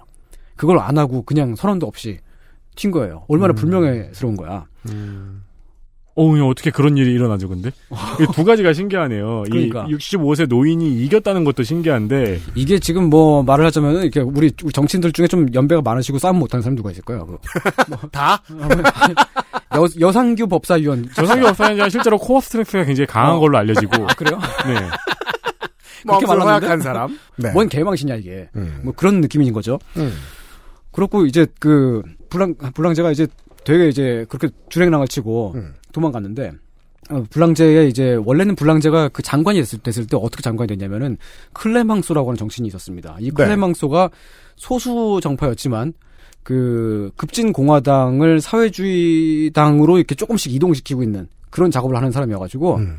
근데 그게 그렇게 가면은 공화파의 그 과반이 무너지잖아요. 네. 공화파는 이 사람을 계속 붙잡으려고 그러고, 음. 사회주의권에선 당연히 또 이 사람은 또 이제 그 동지로 대하고 있고, 음. 그 양쪽의 균형을 맞추는 그런 정도의, 어, 그런, 어, 인물이었는데, 네. 말하자면 이제, 어, 배후 조정자였어요. 음. 어, 실제로 급진공화당은 그때 사십 석인가 밖에 없었지만, 그, 정치적인 역학관계에 따라가지고 전국을 약간씩 움직일 수가 있었던 거죠. 그래서 음. 이제 그, 어, 자기의 중학교 동창이었던 불알 친구인 그 불랑제 장군을 데리고 와가지고 얘 내 음. 친구인데 보니까 인기도 많고 장관시키자 해가지고 장관을 시켜줬어요. 음. 근데 이제 그 불랑제는 지금 이렇게 이렇게 되고 지금 저 클레망스가 내 친구인데 음. 다음번 대통령으로 나를 밀어가지고 좀 이제 그 같이 좀 힘을 합쳐주지 않을까 이런 기대를 품고 있었습니다. 근데 클레망소가 사디 카로노라고 하는 심지어 자기 당도 아니고 온건 공화파 쪽에 속하는 되게 좀 뭐랄까 말하자면 좀 보수적인 그런 인물을 밀어가지고 대통령으로 앉힙니다. 아하. 그러면서 사이가 틀어지죠. 음, 정치적 결별. 네. 블랑제가 이제 어 되게 안 좋다. 이건 지금 제가 나를 배신한 것이고 그리고 쟤는 이미 나를 한 번 이제 그 내각에서 쫓아낸 경력이 있고 안 되겠다. 블랑제가 이제 어떻게 어떡하지 어떡하지 그러고 있는 사이에 어, 지지자들이 불랑제한테 계속 모여들고 있잖아요. 인기가 많으니까. 인기가 많으면은 그냥 정객들도 많이 모여들고, 그리고 왕당파에서도 많이 모여듭니다. 왕당파에서도 접촉을 해가지고. 인기 당... 그 자체예요. 사람을 끌어들이는 힘은 정치에서. 네. 당신이 쿠데타를 일으키면 우리가 그 뒤를 봐주겠소라고 왕당파가 확약을 해줍니다. 근데... 어, 살아있는 정치군요. 근데... 원래 뒤에서 그, 자꾸 밉니다. 네. 근데 그 약해하고 결투해서 진 다음에 불명예로 도망친 거는 별로 인기에 영향을 안 줬나 보네요. 그게 되게 희한하게 도망갔는데 여자친구가 기다리고 있던 마차로 뛰어들어갔어요. 네. 그리고 그 여자친구가 시, 직접 말을 모아, 몰아가지고 도망을 쳤거든요. 그게 되게 세기의 사랑인 거야. 음. 어머, 가장 꼴사나운 모습 아니에요? 그러니까 에디터가 해석하는 데 네. 실패하고 있는 지점이 네. 사람들이 믿고 싶어하는 기세가 있잖아요. 그래요. 그러니까 그 근데 이게 티비로 생중계된 음. 것도 아니에요. 아, 그죠. 음. 그땐 티비가 없었으니까. 그냥 네. 이제 보도가 나갔어요. 보도에 이제 파나 찍어가지고 이제 졌다. 이런 거, 그 그림은 나가는데, 불랑제가 졌지만, 어, 뭔가 이제 좀 다른 게 있지 않았을까. 내가 너무너무 좋아하는 사람이고, 음. 최고 인기스타인데. 보니까 이제 자기의 어떤 최고로 사랑하는 여인이. 그리고 계속 빨아주던 언론들도 음. 갑자기 논조를 바꿀 수는 없어요. 네. 최고로 사랑하는 그 여인이 불랑제의 목숨을 구했다. 여기에 포인트가 방점이 딱 찍히는 겁니다. 하여튼 그렇게 해가지고 도망을 갔는데. 아무튼 네. 인기는 계속 유지가 된 거죠. 아무튼. 그러고 나서 이제, 불랑제 주변으로 사람들이 막 모여들던 게 얘는 지금 클레망소랑 그 쪽난 게 틀림없고 공화파는 어떻게든 뭐 좀 밀어내고 싶고 그런 사람들 좀 그리고 이제 뭐 그렇게 막 그 불랑제한테 연락을 취해왔던 사람들 중에는 좌파 의원들도 있었고요. 그리고 어저께 말씀드렸었던 그 가족사를 제가 털었던 앙리 로시포르라는 네. 유명한 소설가라든지 음. 어, 그런 사람들이 이제 불랑제를 지지하면서 나옵니다. 아하. 그리고 어, 그 사람 귀족 출신인데. 네. 음. 군중과 지지자들이 몰려들어서 불랑제에게 이제 준비가 다 무르익었습니다. 엘리제궁으로 쳐들어갑시다. 음. 실제로 그 엘리제궁을 포위하고 군중이 막 이제 막 대통령 물러나라 그러고 불랑제를 대통령으로 앉히자 막 고함을 지르고 있었어요. 근데 불랑제가 거기서 딱 보니까 어, 내가 지금 저기 그런 걸어가지고 그냥, 그냥 걸어 들어가기만 하면 대통령이 돼요. 독재자가 돼요. 근데 불랑제의 여자친구가 그 당시 폐렴에 걸려 있었거든요. 음.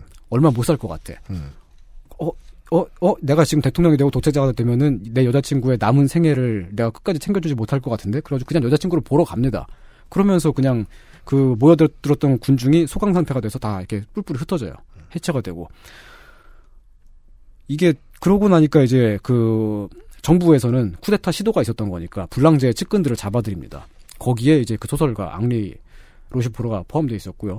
다 잡아 들어가고 불랑제는 아 이렇게 되니까 내 측근들 다 잡혀가고 나도 조금 있으면 잡혀가겠구나. 여자친구랑 같이 벨기에로 망명을 가요. 거기서 둘이 같이 죽습니다. 좀 뭔가 그 말년이 약간 애매하게 이상하게 좀 꼬였지만 같이 그 사랑하는 사람과 죽었고 뭐 이런 것들이 되게 로맨틱하게 포장이 돼가지고 죽은 다음에도 어마어마한 인기를 누리죠. 그래서 그 불랑제 지지자들의 그 불랑제 운동은 지도자가 사라진 다음에도 계속해서 영향력을 발휘를 합니다. 어 신기하네요. 네. 정권을 잡지 않았으니 네. 레거시가 이어지죠. 네. 그대로. 음. 낭만적으로 죽은 영웅 그런 음. 느낌이죠. 게다가 불랑제가 그토록 인기를 얻어, 얻게 됐던 요인들도 보면은 그 파업 현장에 광산 파업 현장에 군대를 보냈지만 진압을 하지 않고 당신들은 우리 국민이요 이런 것처럼 노동운동 진영의 지지를 얻을 법한 그런 인기 발언들도 많이 했거든요. 그래서 불랑제 지지자들 중에 보면은 왕당파들도 많았지만 정반대로 극단적으로 반대로 완전 극좌 진영의 사람들도 되게 많았어요. 네. 그래서 이 그 불랑제 운동을 오늘날 평가할 때 대중적인 극좌 운동으로 평가하는 견해가 있고 한편으로는 이것이 파시즘의 시초라고 하는 그런 견해도 있습니다. 재미있습니다. 네. 그냥 멋있어 보이면 사람들의 가슴에 남거든요. 네. 결과가 어땠든. 네. 그냥 그 삶 자체가 그렇게 갔죠. 음. 근데 어쨌든 확실한 거는 육십오 세 노인에게 그렇죠. 현피 졌다. 아니 그리고 그 이제 걸어 들어가면 대통령이 되는 건데 네. 거기서 갑자기 뒤로 발을 뺀 것도 너무 신기하네요. 예를 들면 네. 김재규도 중정을 장악하고 권력을 새로 차지하느냐 네. 아니면 투항하느냐의 기로에서 투항을 택하잖아요. 네. 그 마음이 뭔지는 사실 예측 알, 말고 할 수가 없어서 네. 알 수가 없죠. 네. 네. 음. 그렇게 된 사람입니다. 음. 불랑제를 장군으로 앉혔다고 하는 그 클레망소. 음. 아, 좀 조금, 조금 전에 잠깐 얘기 드렸는데, 이 클레망소가, 어, 그때 팔십 년대 후반부터 해서 꽤 프랑스 역사에 자주 언급이 됩니다. 클레망소는 방대라고 하는 지역 출신인데요. 방대는 당시에 프랑스에서 가장 왕당파를 많이, 어, 데려오는 네. 어, 그런 좀 보수적인 지역 출신이에요. 한국의 티케이. 음. 어, 그런데 거기 그 클레망소가 온 가족이 대대로 의사였고요. 변호사 등등을 배출을 하는 금수저 출신이고 토지를 많이 소유하고 있는 그런 집안 출신입니다. 자기, 티케이의 명문가. 네. 자기 본인도 의사 출신이고요. 음. 나폴레옹 삼 세 때에 황제를 씹다가 망명을 갔었죠. 클레망소가 많이 유명했었고 그 정치적으로 중요한 사, 사람이기 때문에 네. 클레망소의 이름을 딴 역이 있습니다. 파리에. 샹젤리제입니다. 어, 거기 클레망소 역에 내리면 샹젤리제 그 거리가 딱 나와요. 거기에 음. 가면은 클레망소의 경력이 써 있는 그 표지판이 있는데 음. 클레망소는 의사였다. 음. 그리고 몽마르트르의 구청장이었다. 음. 그리고 국회의원이었고 일 차 대전의 영웅이었다. 음. 그런 것이 써 있는데 거기에 써 있지 않은 이야기가 하나 있습니다. 천팔백팔십 년대 이야기요. 구십 년대까지 포함해서 네. 이 사람이 쥘 페리 총리를 실각시킨 후에 그 정치를 배후 조정하는 그런 사람이 됐는데 천팔백팔십오 년이요. 네. 네. 근데 그, 그, 그 네. 다양한 측면을 한꺼번에 좀 봐주셨으면 좋겠어요. 네. 이 쥘 페리 총리 그 대통령 뭐 이 자리에 있었던 이 사람 역시 정교 분리에 있어서만큼은 투철한 인사였는데 네. 대외 정책으로는 식민지 사업을 열심히 활발히하던 사람이었다. 전범이었다. 네. 네. 음. 그 사람을 쫓아냈고. 음. 근데 급진공화당 자체는 사십 석에 불과했다는 거죠. 네. 그러니까 이게 무슨 말이냐면 그, 그 클레망소는 정치적으로 영향력이 있는 게 국회 안에서만 실제로 민중들의 지지를 받는 건 아니에요. 음. 그리고 말하자면 인기가 없는 사람이죠. 왜냐하면 대중들이 봤을 때는 저 사람은 우리가 실제로 막, 막 뽑고 뽑아주고 막 지지해주는 사람도 아닌데 어떻게 그냥 국회 안에 들어가가지고 뭔가 그 여러 정당들 사이를 이렇게, 그렇죠. 이렇게 막 해가지고 그렇죠. 뭔가 막 대통령도 갈아치우고 총리도 갈아치우고 그런다. 음. 근데 마침 막 그럴 때쯤에 커다란 사건이 하나 터집니다. 천팔백팔십 년인가 팔십일 년인가부터 음. 그 프랑스는 파나마의 운하를 짓기 시작해요. 그 파나마는 북아메리카와 남아메리카가 이어지고 있는 그 그냥 얇, 얇다란 거긴데 네. 거기에 그 운하를 파면 예. 그러면 앞으로 프랑스가 거기서 막 그 우리 후손들이 대대손손 파먹고 살 수 있겠다. 맞아요. 라고 판단을 한 거죠. 왜냐하면 어. 수에즈 운하를 그렇게 파서 정말로 영국은 잘 먹고 잘 살았으니까. 그렇죠. 아프리카와 아시아 사이를 파서. 네. 네. 그 영국이 그렇게 수에즈 운하를 판 게 십일 년 전이었죠. 육십구 년도. 음. 음. 음. 그래서 이제 그 운하를 건설하기 시작했는데 운하 건설에 천문학적으로 돈, 돈이 들어갔어요. 음. 근데 그 공사가 실패합니다.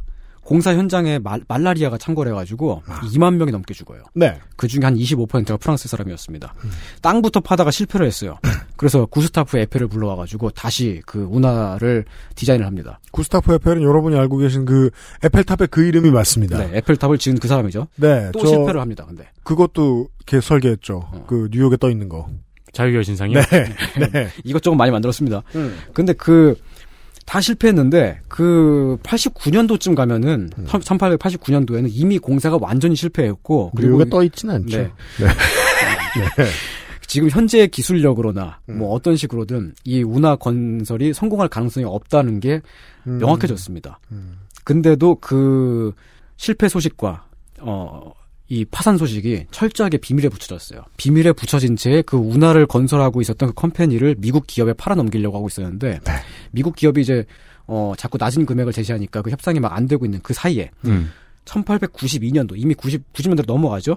구십 년대 구십이 년도에 갓 창립이 된 라 리브르 파홀이라는 음. 어 자유 발언 그런 어, 신생 언론이 있었어요. 네. 네. 그 신생 언론이 파나마 운하 건설이 실패했다, 파산했다. 아, 단독 보도하는군요. 네. 폭로를 합니다. 음. 근데 이 운하 건설의 주식이나 채권이나 등등등으로 사람들이 많이 투자를 했어요. 어, 일반인들이. 개미들이. 네. 음. 진짜 많이 네. 투자했어요. 전부 팔십만 명이 넘는 사람들이 투자했습니다. 어... 그 중에 오십만 명 정도가 프랑스 사람이었는데. 네. 그 투자 총액이 십팔억 프랑. 현재 그 한국 돈으로 계산하면 약 십오조 원 정도. 음. 네. 엄복동으로 계산하면 한 구천만 유비디. 어, 그 무시무시한 일억 유비디에 가까워요. 네. 그게 그냥 증발한 겁니다. 네. 증발하고 되게 많은 사람들이 완전히 이제 그 파산해서 전 재산을 다 꼬라박은 사람들도 있었거든요. 어, 이러면 대공황의 전조쯤 네. 되는 수준입니다. 그러니까 막 그 실패한 사람들이 막 거리에 나앉고 그러니까 네. 사회적으로 굉장히 큰 문제가 됩니다. 네. 라 리브르 바홀은 다시 또 추가 폭로를 또 합니다. 이게 그 공사가 이미 천팔백팔십팔 년쯤에 어, 실패가 명확해졌는데 그때에도 대량의 주식과 채, 그 복권을 추가로 발행을 했다. 음, 이미 망할 공사였는데 투자를 계속 받았어요. 네. 음. 망한 것이 분명했는데 그 공사업자와 금융업자가 그거 그 그렇게 그 추가 발권을 위해서 대량의 뇌물을 뿌렸다. 음. 근데 그걸 국회의원 오백십 명이 먹었다. 아, 거의 아~ 팔십 퍼센트가. 네. 그, 그, 그때 국회 그 정인원이 오백팔십사 명이었거든요. 거의 구십 퍼센트가. 네. 다 먹은 거예요, 그러니까. 음. 또 추가 폭로가 또 며칠 있다 또 나옵니다. 음. 현직 장관 여섯 명도 먹었다. 그렇겠죠. 근데 그 여섯 명 중에 깨끗한 척, 척, 척하고, 지가 제일 잘난 척하고, 지가 제일 진보적인 척하고, 음. 지가 제일 똑똑한 척을 하던 클레망소도 먹었다. 예, 예. 그겁니다. 음. 경찰청장, 고위관료, 법관, 은행가들도 다 뇌물을 먹었다라고 그런 폭로가 또 나옵니다. 음. 그 우리가 그걸 상상했을 때 그 당시에 팔십만 명의 프랑스인 오십만 명의 피해자들이 저 그 정치권을 봤을 바라, 바라보았을 그, 그 시선을 한번 상상을 해보세요. 당연합니다. 예. 대부분의 국회의원이 다 처먹고 음. 대부분의 고위관료가 다 처먹고 근데 거기서 그나마 진보적이라고 생각했던 음. 제일 깨끗하다고 생각했던 사람까지 다 먹은 겁니다. 네. 공화파는 이미 좌우 양쪽으로 왕당파 사회주의 진영으로부터 공격받아서 이미 인기를 많이 잃고 있는 상황인데 음. 파나마 스캔들이 폭로되기 직전에는 대중들의 압도적인 지지를 받는 쿠데타 시도가 있었죠. 물론 그죠. 그, 네. 아, 개인의 선택으로 인해서 물거품이 되긴 했지만 네. 성공할 가능성이 매우 높았던 쿠데타 그러니까, 시도가 있었군요. 네.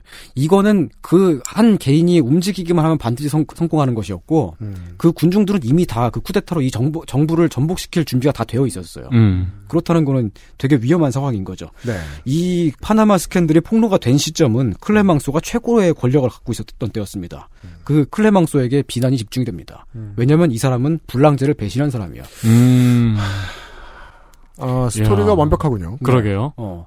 공화파나 왕당파나 다 나쁜 놈들이다. 정치인들은 음. 다 나쁜 놈들이다. 사람들은 음. 그렇게 생각을 하죠. 정치 혐오가 끝까지 올라갑니다. 모든 언론들이 다 이제 정치인들을 다 씹기 시작해요. 음. 특히 클레망소를요. 그리고 블랑제를 엄청 그리워하겠네요. 그렇죠. 음. 추가 폭로가 또 나옵니다. 투자 총액 십팔억 프랑 중에 뇌물 비용만 구억 오천만 이었다. 절반 이상이 뇌물로 들어갔다는 거예요. 음. 실제 공사가 아니라. 그럼 아예 그냥 사기극이었네요? 그러니까 그 커미션 비용 같은 건데 보통 사람들이 받아들이긴 당연히 이런 거죠. 저, 저 사람들한테 뇌물이 들어갔기 때문에 공사가 실패한 것이다. 그래서 우리가 그렇죠. 이렇게 피해를 보고 나앉은 것이다. 음. 이렇게 됩니다. 그렇죠. 리베이트가 네. 공사를 망하게 했다. 이거 선우가 잘못된 해석인데 네. 그 해석이 대중들한테 훨씬 쉽거든요. 네. 네. 전부 다 뇌물로 판단이 되는 거죠. 음. 거기다가 그렇게 뇌물을 받은 사람들은 공소시효가 만료되어서 처벌을 못합니다. 아하. 완전히 사람들이 이제 돌아버리는 그런 때가 된 거죠. 음. 근데 그 여기에 되게 중요한 인물이 하나 있습니다. 자크 드 레이나흐라고 음. 레이나흐 남작입니다. 파나마 운하 건설 회사의 재정 고문이자 투자 책임자였던 사람이에요. 아, 여왕벌이네요, 이 프로젝트에. 예. 뇌물을 정치권과 그 관계, 정관계, 뭐, 뭐, 뭐 기업들 등등등에게 직접 건네고 뿌린 주범이에요. 사실상의 가장, 건설 로비스트. 네, 네. 가장 중요한 일을 하고 있었네요. 네. 그리고 유대인이었습니다. 이건 중요한 열쇠가 됩니다. 이후 역사에. 예. 이 레이나우 남작의 어, 경력이나 이 사람의 그 뒷조사 같은 것들이 역시 이제 그 언론들에 의해서 마구마구 나오기 시작하죠. 음. 근데 이, 이 사람이 대단히 특이한 경력을 가지고 있어요. 음. 독일의 가난한 유대인 게토에서 태어났어요. 독일 출신이고 가난했던 게토 출신이고. 네. 십 대 후반에 파리에 정착했습니다. 어떤 무슨 교육을 받았는지는 전혀 알려진 바가 없습니다. 근데 스물세 살이 됐을 때 자기 동생이랑 같이 국, 국제은행을 설립을 해요. 이건 보통 이 그 우리가 저 선거에서 팔에서 십삼 번대에서 많이 볼 수 있는 후보들의 어 그렇죠. 네. 이력. 아, 아 혹시 네. 근데 이 사람은 실제로 그랬습니다. 네. 실제로 스물세 살에 국제은행을 설립을 하고요. 처음에는 프랑스, 독일, 이탈리아 뭐 이 정도의 은행이었지만 나중에 더 더 많이 커지죠. 음. 그 은행으로 돈을 많이 법니다. 그래서 스물여섯 살 됐을 때 독일 황제한테 돈을 먹이고 남작 자기를 사요. 귀족이 됩니다. 음. 근데 또 더 이상한 거는 이 사람이 서른 살이 됐을 때, 서른 살이 음. 됐을 때 보불 전쟁이 터지잖아요. 네. 그게 천팔백칠십 년대, 네. 칠십 년. 그러고 나서 파리 코뮌이 어, 세워졌을 때 파리 코뮌의 방위군으로 참전을 합니다. 아니. 아, 우리가 지난 시간에 파리 코뮌에 대한 설명을 들었던 보람이 여기서 나옵니다. 네. 왜냐하면 정말 황당하니까요. 네. 네. 독일 황제한테 돈 먹이고 귀족 자리를 산 사람이 파리 코뮌의 시민군이 되네요. 왜, 왜 공산주의의 꿈을 키우느라 목숨을 걸어요? 그러니까 이 사람은 자기 스스로는 파리 시민이 더 시민이라는 정체성이 더 큰 거죠. 음. 그러고 나서 이제 그, 그 이듬해에 프랑스 국적을 취득을 합니다. 음. 이 사람은 프랑스에서 캐나다에 이르기까지 어마어마하게 많은 부동산을 소유를 하고 있었고. 부동산, 그 프랑스의 부동산 부자들은 전 세계의 부동산을 가지고 있었겠죠. 네. 예. 그리고 그 주요 음. 사업이 그 귀족의 옛날 성을 사들여서 음. 호텔로 개조해서 음. 되팔렘. 리셀러. 네. 막 굉장히 선진화된 사업이네요, 근데. 네. 근데 그런, 그런 것이 막, 막 보도가 아, 돼요, 계속해서. 누구 남작 집 이백팔십 나코탭. 이 사람이 그, 그 파나마 스캔들이 막 터졌던 그 당시에 그 피카르디 주에 있는 한 작은 시의 시장이었어요. 음. 아, 예. 그 시를 통째로 사서 음. 시장을 한 겁니다. 돈이 그렇게 많았, 많았던 사람이에요. 예. 그리고 이렇게 그 폭로가 터진 후에 자살을 하죠. 음. 나중에 알려지기로는 이 레이나흐 남작이 건설사 관계자들하고 그리고 클레망소의 측근들 등등 정치권 사람들하고 관계가 나빠져가지고 그래서 그 이 파나마 운하 아. 이 건설이 지금 망하고 있다. 거의 망했다. 완전 망했다라는 음. 그 소식을 이 사람이 직접 폭로를. 아, 이 사람이 직접 정보를. 언론사에다가 네. 흘렸. 군요. 네, 그것이 나중에 밝혀졌는데 이게 아무튼, 네. 뇌물장부로 여, 여, 그 이어진 연들은 종종 이렇게 끝나네요. 네, 네. 음. 그 핵심이었던 사람이 보통 빠져나오죠. 네. 그러고 나서 이 사람은 자살을 합니다. 음. 근데 그 대중들의 비난이 이 레이나흐를 비난하는 쪽으로 막 흘러가요. 아. 언론들은 그 소식을 많이 많이 일면 기사로 넣습니다. 레이나흐가 어떤 사람이었다. 왜냐하면 그렇게 하면은 실제로 신문 그 판매 부수가 팍팍팍 올라가니까요. 야, 갑자기 음. 그 중도 보수를 그렇게 싫어했던 모두가 중도 보수를 지켜주는 쪽으로 선택을 하게 됐네요. 음. 브로커 한 사람만 족치고. 그렇죠. 예. 이미 죽었으니까 자살했으니까 음. 이 사람을 비, 비난하는 건 안전하거든요. 예, 산 사람은 살아야지 이러면서. 음, 거기다가 유대인이고 모든 비난이 집중되는데 우파 진영에서는 저 사람 유대인이다. 그리고 파리 코뮌에 참전했던 경력이 있잖아요. 빨갱이다. 빨갱이다. 그런 식으로 마구마구 들어갑니다. 민족주의 진영에서는 저 사람은 독일 출신이다. 독일인이다. 음. 그리고 좌파에서는 저 사람은 거대한 자본가다. 어마어마한 자본가다. 재미있습니다. 일반적인 관점에서 일반인들이 생각했을 때 레이나흐 남작의 사업 규모나 뭐 그런 어떤 사업 방식 같은 것들이 이해가 되는 그런 범위를 너무 상식선을 진짜 막 벗어난 거예요. 음. 어떻게 해서 그 흑수저였던 사람이 십 대 후반까지 흑수저였던 사람이 스물세 살이 됐을 때 은행을 설립할 정도가 되었을까. 음. 그리고 한 삼 년 만에 돈을 그렇게 벌어서 그 귀족자기를 살 음. 정도가 됐을까. 이게 그게 서, 설명이 안 되니까 저건 범죄다. 음. 범죄, 약탈, 착취가 아니면 불가능하다. 저 사람은 유대인 갱스터의 수, 수량일 것이다. 아, 유대인 갱스터의 수장까지 나오는 거예요? 네. 국제 유대인 조직이 사실은 그 은행을 좌지우지하는데 저 사람을 거기다가 앉혀놓은 것이다. 음. 이런 식의 어, 이야기들이 나오기 시작합니다. 이래서 그 회사에서 네. 맘약해서 일 제일 많이 하는 직원이 있잖아요. 음. 그 사람 퇴사하면 모든 직원이 그 사람 욕을 하는 거예요. 아, 그래요? 네. 뭐라는데요? 그냥 일들이 자기들한테 이렇게 넘어오고 막 그러잖아요. 아~ 그러면 온갖 핑계를 대서 그 퇴사한 사람 욕을 모두가 해요. 아, 그래요? 네. 몰랐네. 음. 참 그 레이나흐가 희한한 게 그 사람의 가족 관계도 좀 일반인들이 이해하기 어려운 것이었거든요. 네. 은행을 같이 세운 그 친동생이 법률적으로는 동생인데 음. 성씨도 다르고 애비 애미가 다 달라요. 네. 엄마 아빠가 다 달라요. 네, 달라요. 근데 어떻게 동생이에요? 그걸 사람들이 좀 보니까 이상한 거죠. 저건 음. 유대인 조직의 일원이다. 갱스터다. 음. 갱스터다. 네. 그 레이나흐의 와이프가 레이나흐의 사촌인데 음. 사촌이라는 거는 아버지의 형제의 딸이라는 얘기잖아요. 음. 근데 아버지하고 그 이제 그 레이나흐 그 와이프의 그 아버지하고도 피가 안 섞인 형제예요. 음. 이런 것을 사람들이 생, 그 이제 이, 이해를 못 하는 거죠. 그냥 탈탈 터는군요. 예. 네. 싫으니까. 근데, 근데 이게 정말 이상하긴 이상하지만 사실 보면은 그때 옛날 옛날에는 유대인 개토에 살고 있었던 유대인들이 음. 가족 관계가 붕괴가 되고 막 너무 가난하고 막, 네, 막, 네. 막 쉽게 죽고 그랬을 때 음. 다시 그 가족을 복원하기 위한 뭐 그런 식으로 의형제를 맺기도 하고 그런 음. 것들이 많이 있긴 있었대요. 음. 어쨌든 그 이렇게 막 나오는 가족 관계라든지 그런 것들이 저 배후에 유대인 자본가들의 조직이 있다. 그 말을 하고 싶어서 턴 거네요. 네. 아, 그러니까 전 초국가적인 음. 정치 스캔들이. 네. 음모론 가십기사로 뒤바뀌어가지고 매일같이 터져나왔겠네요. 네. 거기다가 그 당시 음. 그 언론들이 어... 이러면 해결을 못하죠. 네. 유병원 찾기식이죠. 음. 그쵸, 그쵸. 네. 그 언론들이 스스로 그게 통제가 안 됐어요. 어떠한 언론도. 이거 음. 그, 그, 그 뒤에 무슨 유대인 자본가 조직이 있는지 그런 것은 확인되지 않는 거잖아요. 그렇죠. 확인할 수 없는 거고. 왜냐면 그 펜을 든 손에 흑염룡을 제어하지 못했으니까요. 네. 그죠. 그, 그리하여 그 손희상 선생은 과거에 유병원을 일컬어 국민 시체라 불렀어요. 진짜 나쁜 사람이에요. 그럼 아니 누가 좋대요? 아니 내가, 내가 제, 한 번이나 그런 만 적 있어. 아니 제가 그런 거 아니에요. 제가 그런 게 아니고 저의 그 동지이자 음악가인 황경아 씨가 그 말을 만들었습니다. 세상에 친구를 팔아넘겼어. 아무튼 독일에서 왔어요? 아니요. 아, 네. 그 반유대주의 음모론이 네. 이때 모든 언론을 장악을 합니다. 음. 음모론이요. 음. 일 등 신문이 음모론을 일, 일면 기사로 내보내요. 그렇죠. 네.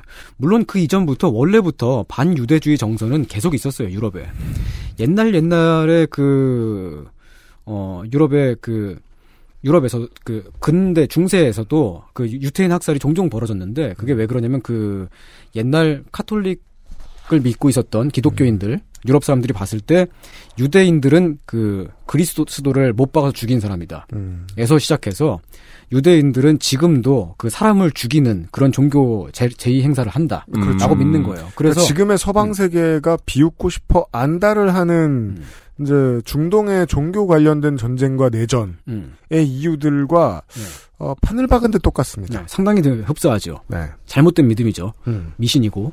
근데 그 옛날에 또 살인사건 같은 건 벌어졌으니까 기독교인이 길 가다가 갑자기 뭐 사, 칼에 맞아 죽거나 그런 일이 생, 벌이, 벌어지잖아요. 네. 그러면은 그걸 다 유태인 탓을 하는 거예요. 유태인들이 음. 저 기독교인을 죽여서 뭔가 그 희생양으로 바쳤다. 이러면 사회는 어떻게 반응합니까? 음. 일단 기독교인이 범죄를 저지르기가 편해집니다. 네. 아, 네. 자기 몸만 잘 빼면 음. 유태인을 죽일 거거든요. 네. 유태인 학살이 일어난 게 최초 기록이 천백년대까지 거슬러 올라가요. 영국에 기록이 있습니다. 음. 그런 그 기본적으로 원래 전통적인 우익 진영의 어 그런 반유대주의적인 정서가 있었다면, 종교에 기반한 정서가 있었다면, 좌파 쪽에서는 유대인들은 어 돈이 많다. 돈이 많다. 자본가다. 자본가다. 그리고 금융재벌이잖아요, 또. 네. 음. 생산 기업이 아니라는 거예요. 생산 노동을 안 하고 네. 음. 금융이라고 하는 건데. 그 말이 좋아 금융이지 그냥 거리 대금 업자다. 그렇죠. 네, 사채꾼이다. 그거죠. 그거죠. 거기다가 프랑스는 그 유대계 은행들이 그때 되게 많이 있었습니다. 그 로스차일드를 포함해서 네. 거의 절반 가까이. 음. 그게 프랑스에서 특히나 더 그렇게 유대계 자본이 많을 수밖에 없, 없었던 이유는 음. 프랑스가 가장 처음으로 유대인들에게 시민권을 준 나라거든요. 네. 가장 처음으로 시민권을 주었고, 그리고 유대인들도 프랑스인과 같은 학교에서 같이 교육을 받도록 했고, 음. 그러니까 이제 유대인들은 어 시민권을 받고 나서 한 이 세대 정도가 되면은 막 정말 막 아버지 어머니가 엄청 독실한 사람이어가지고 종교 교육을 빡세게 시키지 않는 이상은 히브리어를 잘 몰라요. 프랑스어를 음, 더 잘하고. 음. 그렇죠. 자기 스스로를 프랑스인이라고 생각하고 있어요, 이미. 음. 근데도 이제 이런 어, 사건이 터지는 겁니다. 네. 모든 잘못이 다 유대인 탓이다라고. 그 좌익 진영에 나왔었던 그 유대인에 대한 어, 어떤 관념이랄까요? 어떤 표현들 중에 보면은 옛날에 샤를 푸리에라는 사회주의자 사상가가 유대인을 사회의 기생충이다라고 표현을 한 게 있어요. 네. 패러사이트. 패러사이트 그 단어입니다. 네. 여성과 아이가 집안의 패러사이트이듯이 유대인은 사회의 패러사이트다. 이건 그러니까 그 여성과 아이가 집에 기생한다. 그래서 나쁜 사람들이다라고 말을 한 게 아닙니다. 그 집안에 있기 때문에 프리에는 여성들이 모든 직업을 다 가질 수 있어야 하고, 남성들이 하는 모든 일을 다 할 수 있어야 하고, 여성들이 남성과 동등한 권리를 가질 수 있게끔 그렇게 사회를 만들어야 한다라고 그런 말을 한 겁니다. 그렇습니다. 그러면서 유대인이 사회의 패러사이트이다, 사회에 기생하고 있다. 이거, 이거 사회에 기생한다는 건 생산노동 안 한다는 거죠. 음. 그렇게 되어 있기 때문에 이 사람들이 생산노동을 할 수 있게끔 하기 위해서 이스라엘로 보내서 팔레스타인의 음. 자치 음, 유대인들의 나라를 세우도록 해줘야 된다. 음. 이런 말을 했던 건데 단어만 그냥 남아요. 기생충이다. 그렇죠. 유대인은 기생충이다. 이 말만 남아서 그게 나중엔 나치까지 갑니다. 나치 독일의 히틀러가 그 말을 그대로 표절을 해가지고. 그렇죠. 기생충 그렇게 썼죠. 단어란 그 모양 그 꼴입니다. 네. 어, 저 참, 나중에 저 선거 때 한 번 더 짚고 넘어갈 일이 있긴 있을 텐데요. 네. 그 보편복지 정책들이 쏟아져 나오자 음, 가장 최초에 반발했던 것은 네. 어, 누가 먼저랄 것도 없이 전경련과 한기총이었습니다. 양쪽에서 복지에 대한 못된 말들을 마구 쏟아냈습니다. 네.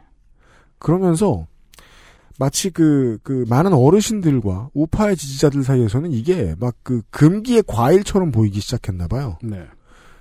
왜 자꾸 욕을 하니까 가서 놀아보고 싶은 욕망 생기잖아요. 음. 그걸 건드린 게 지금 이번 총선의 허경영이거든요. 그걸 나중에 이제 총선 때 소개를 해드리죠. 네. 여튼. 네. 욕하던 그대로의 이상한 모양의 복지라는 걸 정책으로 만들어 와가지고, 음. 지금 저, 예, 장사하고 있는데, 여튼. 네. 네. 네. 그, 좌우익 양진영의 유대인, 반유대 정서가 하나의 음모론으로 합쳐진 게, 이때쯤에 만들어진, 이때쯤부터 나오기 시작한 말이, 지금 그 공화당 정권, 그러니까 진보 정권의 배후에 프리메이슨이 있다. 프리메이슨의 배후에 유대인 집단이 있고, 그 유대인 집단이 세계를 지배하려는 음모를 꾸미고 있다. 이게 이때부터 있었군요. 네. 지금도 이제 회원들이 안 들어간 지 한 일 년쯤, 뭐 한 일 년에서 십 년쯤 된 다음 카페들의 이런 글들이 아직 있죠. 예. 네. 참고로 말씀드리자면 프리메이슨에 대한 그 음모론 같은 게 지금까지 막 있어가지고 뭔가 프리메이슨 그러면 되게 수상하게 막 여기고 막 사람들이 그럴 수도 있는데 음. 프리메이슨은 그냥 단순히 공화파의 한 계파예요, 그냥. 네. 그냥. 그 공개적으로 자기가 프리메이슨이다라고 밝힐 수 있었고 음. 그리고 쥘 그레비 대통령 같은 경우는 프리메이슨 나 프리메이슨이야 공개적으로 말하기도 했고 뭐 나중에는 공화파뿐만 아니고 사회당에서도 하나의 계파를 차지를 하지요. 근데 그 이런 그 프리메이슨 음모론 프리메이슨이 뭔가 막 저런 식으로 어떻게 음모를 꾸미고 있다라고 하는 그런 것은 원래 교권을 그 교권에 대, 도전을 많이 받고 있는 프랑스의 수구 집단으로부터 나온 겁니다. 왜냐하면 음. 그 프리메이슨이라고 밝히는 그런 그 공화파 의원들이 가장 많이 정교 분리를 주도했던 의원들이기 때문에 네. 아주 오랫동안 그렇게 권력을 가지고 있었고 앞으로도 권력을 가지고 있을 것 같은 일군의 사람들이 있어 네. 라는 믿음은 완벽하게 잘못됐단 말이죠. 네. 사람은 그럴 리도 없고요. 음. 프리메이슨은 그런 걸 대변했군요. 그리고 음. 제가 딴소리 하느라 아, 이 중요한 지점을 그냥 지나갈 뻔했군요. 음. 반유대주의 정서는 좌측과 우측이 서로 다른 이유로 결론을 그따위로 같이 내버렸다. 네. 그 둘은 만난다. 만납니다. 네. 엑스에스에프엠입니다.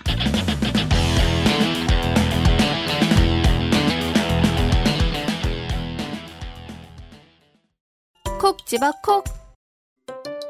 좋은 원료를 쓴 김치를 만들 시간이 없을 땐 콕집어 콕. 배추, 무, 고춧가루, 생강, 전부 국산, 다시마, 홍합, 표고버섯도 아낌없이 쓰죠. 그러니까 김치가 생각날 땐 콕 집어 콕. 오랜만에 엄마 보고 왔더니 마음이 짠하더라고.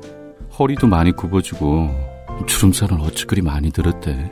그래도 전에는 머리숱은 많았었는데 지금은 그마저도 휑한 느낌인 거야. 엄마, 아들이 잘 챙겨드리진 못해서 죄송해요. 이제부턴 그중 하나만이라도 제가 챙겨볼게요. 그, 그거 있잖아요. 그거. 말할 수 없는 고민? 직접 확인해보세요. 데일리 라이트 맥주 효모. 건강기능식품 광고입니다. 아, 잤는데 피곤해. 간조운을 먹어야지. 간건강, 간조운. 헬릭스 미스. 사실 그 음모론은 어느 진영에서나 되게 비슷한 형식을 나타냅니다. 공화파 프리메이슨이 카톨릭계 보수 진영으로부터 이렇게 막 어떤 음모론의 대상이 되었던 것처럼 마찬가지로 같은 시기에 미국에는 음. 아일랜드계 이민자들이 마구마구 몰려오는 때였잖아요. 그 네. 천팔백팔십 년, 막 칠십 년 그때쯤에. 그게 아일랜드에 큰 기근이 들어가지고 먹을 게 없으니까 막 간 건데. 갱, 갱스 오브 뉴욕의 시대죠. 네, 딱 그때죠. 음. 그냥 미국에 원래 살고 있었던 그 신교도들 입장에서는 음. 갑자기 카톨릭인들이 막 몰려오는 거예요. 음. 되게 막 어떤 사회를 위협하는 것 같아요. 음, 카톨릭 인베이전. 네. 그러니까 그렇죠. 인구가 막막 늘어나니까 유럽으로부터 카톨릭 신자들만 미국으로 보낸다. 거기 그 배후에 카톨릭 교회가 있고 그 배후에 교황청이 세계를 지배하려는 음모가 있다. 인류는 어떻게든 막연한 공포를 음. 어, 서사로 만들어내는군요. 네. 또 그 옛날에 카톨릭 교황청 같은 경우는 카톨릭 교회 안에 있지만 예수회라고 하는 그 신부들 그 단체들이 단체가 있잖아요. 네.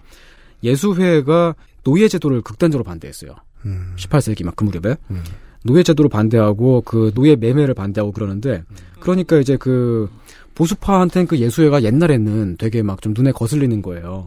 그러니까 예수회가 어 그 배후에 유색인종들이 있고 그 그 배후에 또 뭐 역시도 뭐 뭔가가 뭐 세, 세계를 지배하려는 음모가 있다 이런 식의 또 그런 음모론이 있었고 하... 그 아니 저 한랄 인증푸드 공업단지 저 익산에 들어선다고 할 때도 예. 네, 백만 명에 이맘이 들어올 것이다. 그렇죠. 그러면서 이슬람이 뭐 뭔가 뭐 한국을 먹으려면 음. 아 그럼 한국의 인구가 오천백만이 돼요. 아니 지금도 얘기하고 있어요. 이 조직적으로 이슬람이 무슨 음모를 가지고 침투하고 있다 막 네. 이런 식으로. 그 음모론의 특징들은 다 보면은 그 배후에 뭔가 있다는 게 그 조직적으로 뭔가 대량으로 뭔가 막 움직이고 있다라고 하는 그 조종자가 있다는 네. 그런 망상이잖아요. 그게 이제 사람들이 불안감을 느끼기 때문에 그런 이야기를 하는데 대화가 잘 안 됩니다. 그렇게 생각하고 있는 사람들하고. 왜냐면은 그 사람들이 갑작스럽게 사회 현상이 막, 막 바뀌고 그럴 때 느끼는 그 커다란 불안감은 실제로 진짜거든요. 네. 음. 그렇죠. 아니 네. 무슨 그래서 이제 평등 관련된 주제들이 나올 때마다 반발하는 사람들이 있는 거 아니에요. 네. 이유를 들어보면 다 공포에 기반하거든요. 네. 음. 자기가 겪었던 안 좋은 한두 사람의 문제로 네. 만 명을 재단하려거든. 네. 십만 네. 명을 재단하려거든. 참 희한하게 그 음모론이 되게 그 대중적으로 그 전염성이 되게 큰가 봐요. 설득력은 쩔죠. 네. 설득력도 쩔고. 그래서 그 음모론을 제기하던 주체가 사라진 다음에도 음. 다른 사람들이 그걸 계승해서 그걸 어, 그렇죠. 이어나가요. 그래서 음모론이 거대한 시장이 되잖아요. 네. 경제에 빠져서는 안 되는. 네. 원래 이제 공포장사의 음. 제일 나쁜 지점이에요. 음. 팔던 새끼가 음. 그 행복하게 잘 살고 명을 다해도 음. 이건 살아있잖아요. 공포는. 예. 네. 원래 프, 프랑스 사회주의권에서 나왔던 그 반유대주의 음모론은 그게 똑같이 그대로 가서 나치로 가고요. 네. 완전 그 반대쪽으로. 그러니까 나치는 인류의 발명품입니다. 네. 예. 음. 도, 독일에서 그냥 혼자 만든 게 아니에요. 예. 그리고 카톨릭 우파의 프리메이슨 음모론은 그게 또 똑같이 보수 개신교로 옮겨갑니다. 음. 프리메이슨 음모론은 되게 어떤 하나의 그 전형적인 양식이 있는데 음. 책을 읽었어요. 네. 책을 읽었는데 거기에 막 몇 줄씩 띄어서 읽어가지고 단어를 조합을 해요. 음. 그랬더니 거기 사탄의 메시지가 있더라. 이런 거. 그렇죠. 음반을 거꾸로 돌았더니 거기 사탄이 막, 막 무슨 뭐라고 메시지를 넣었다. 막 이런 거.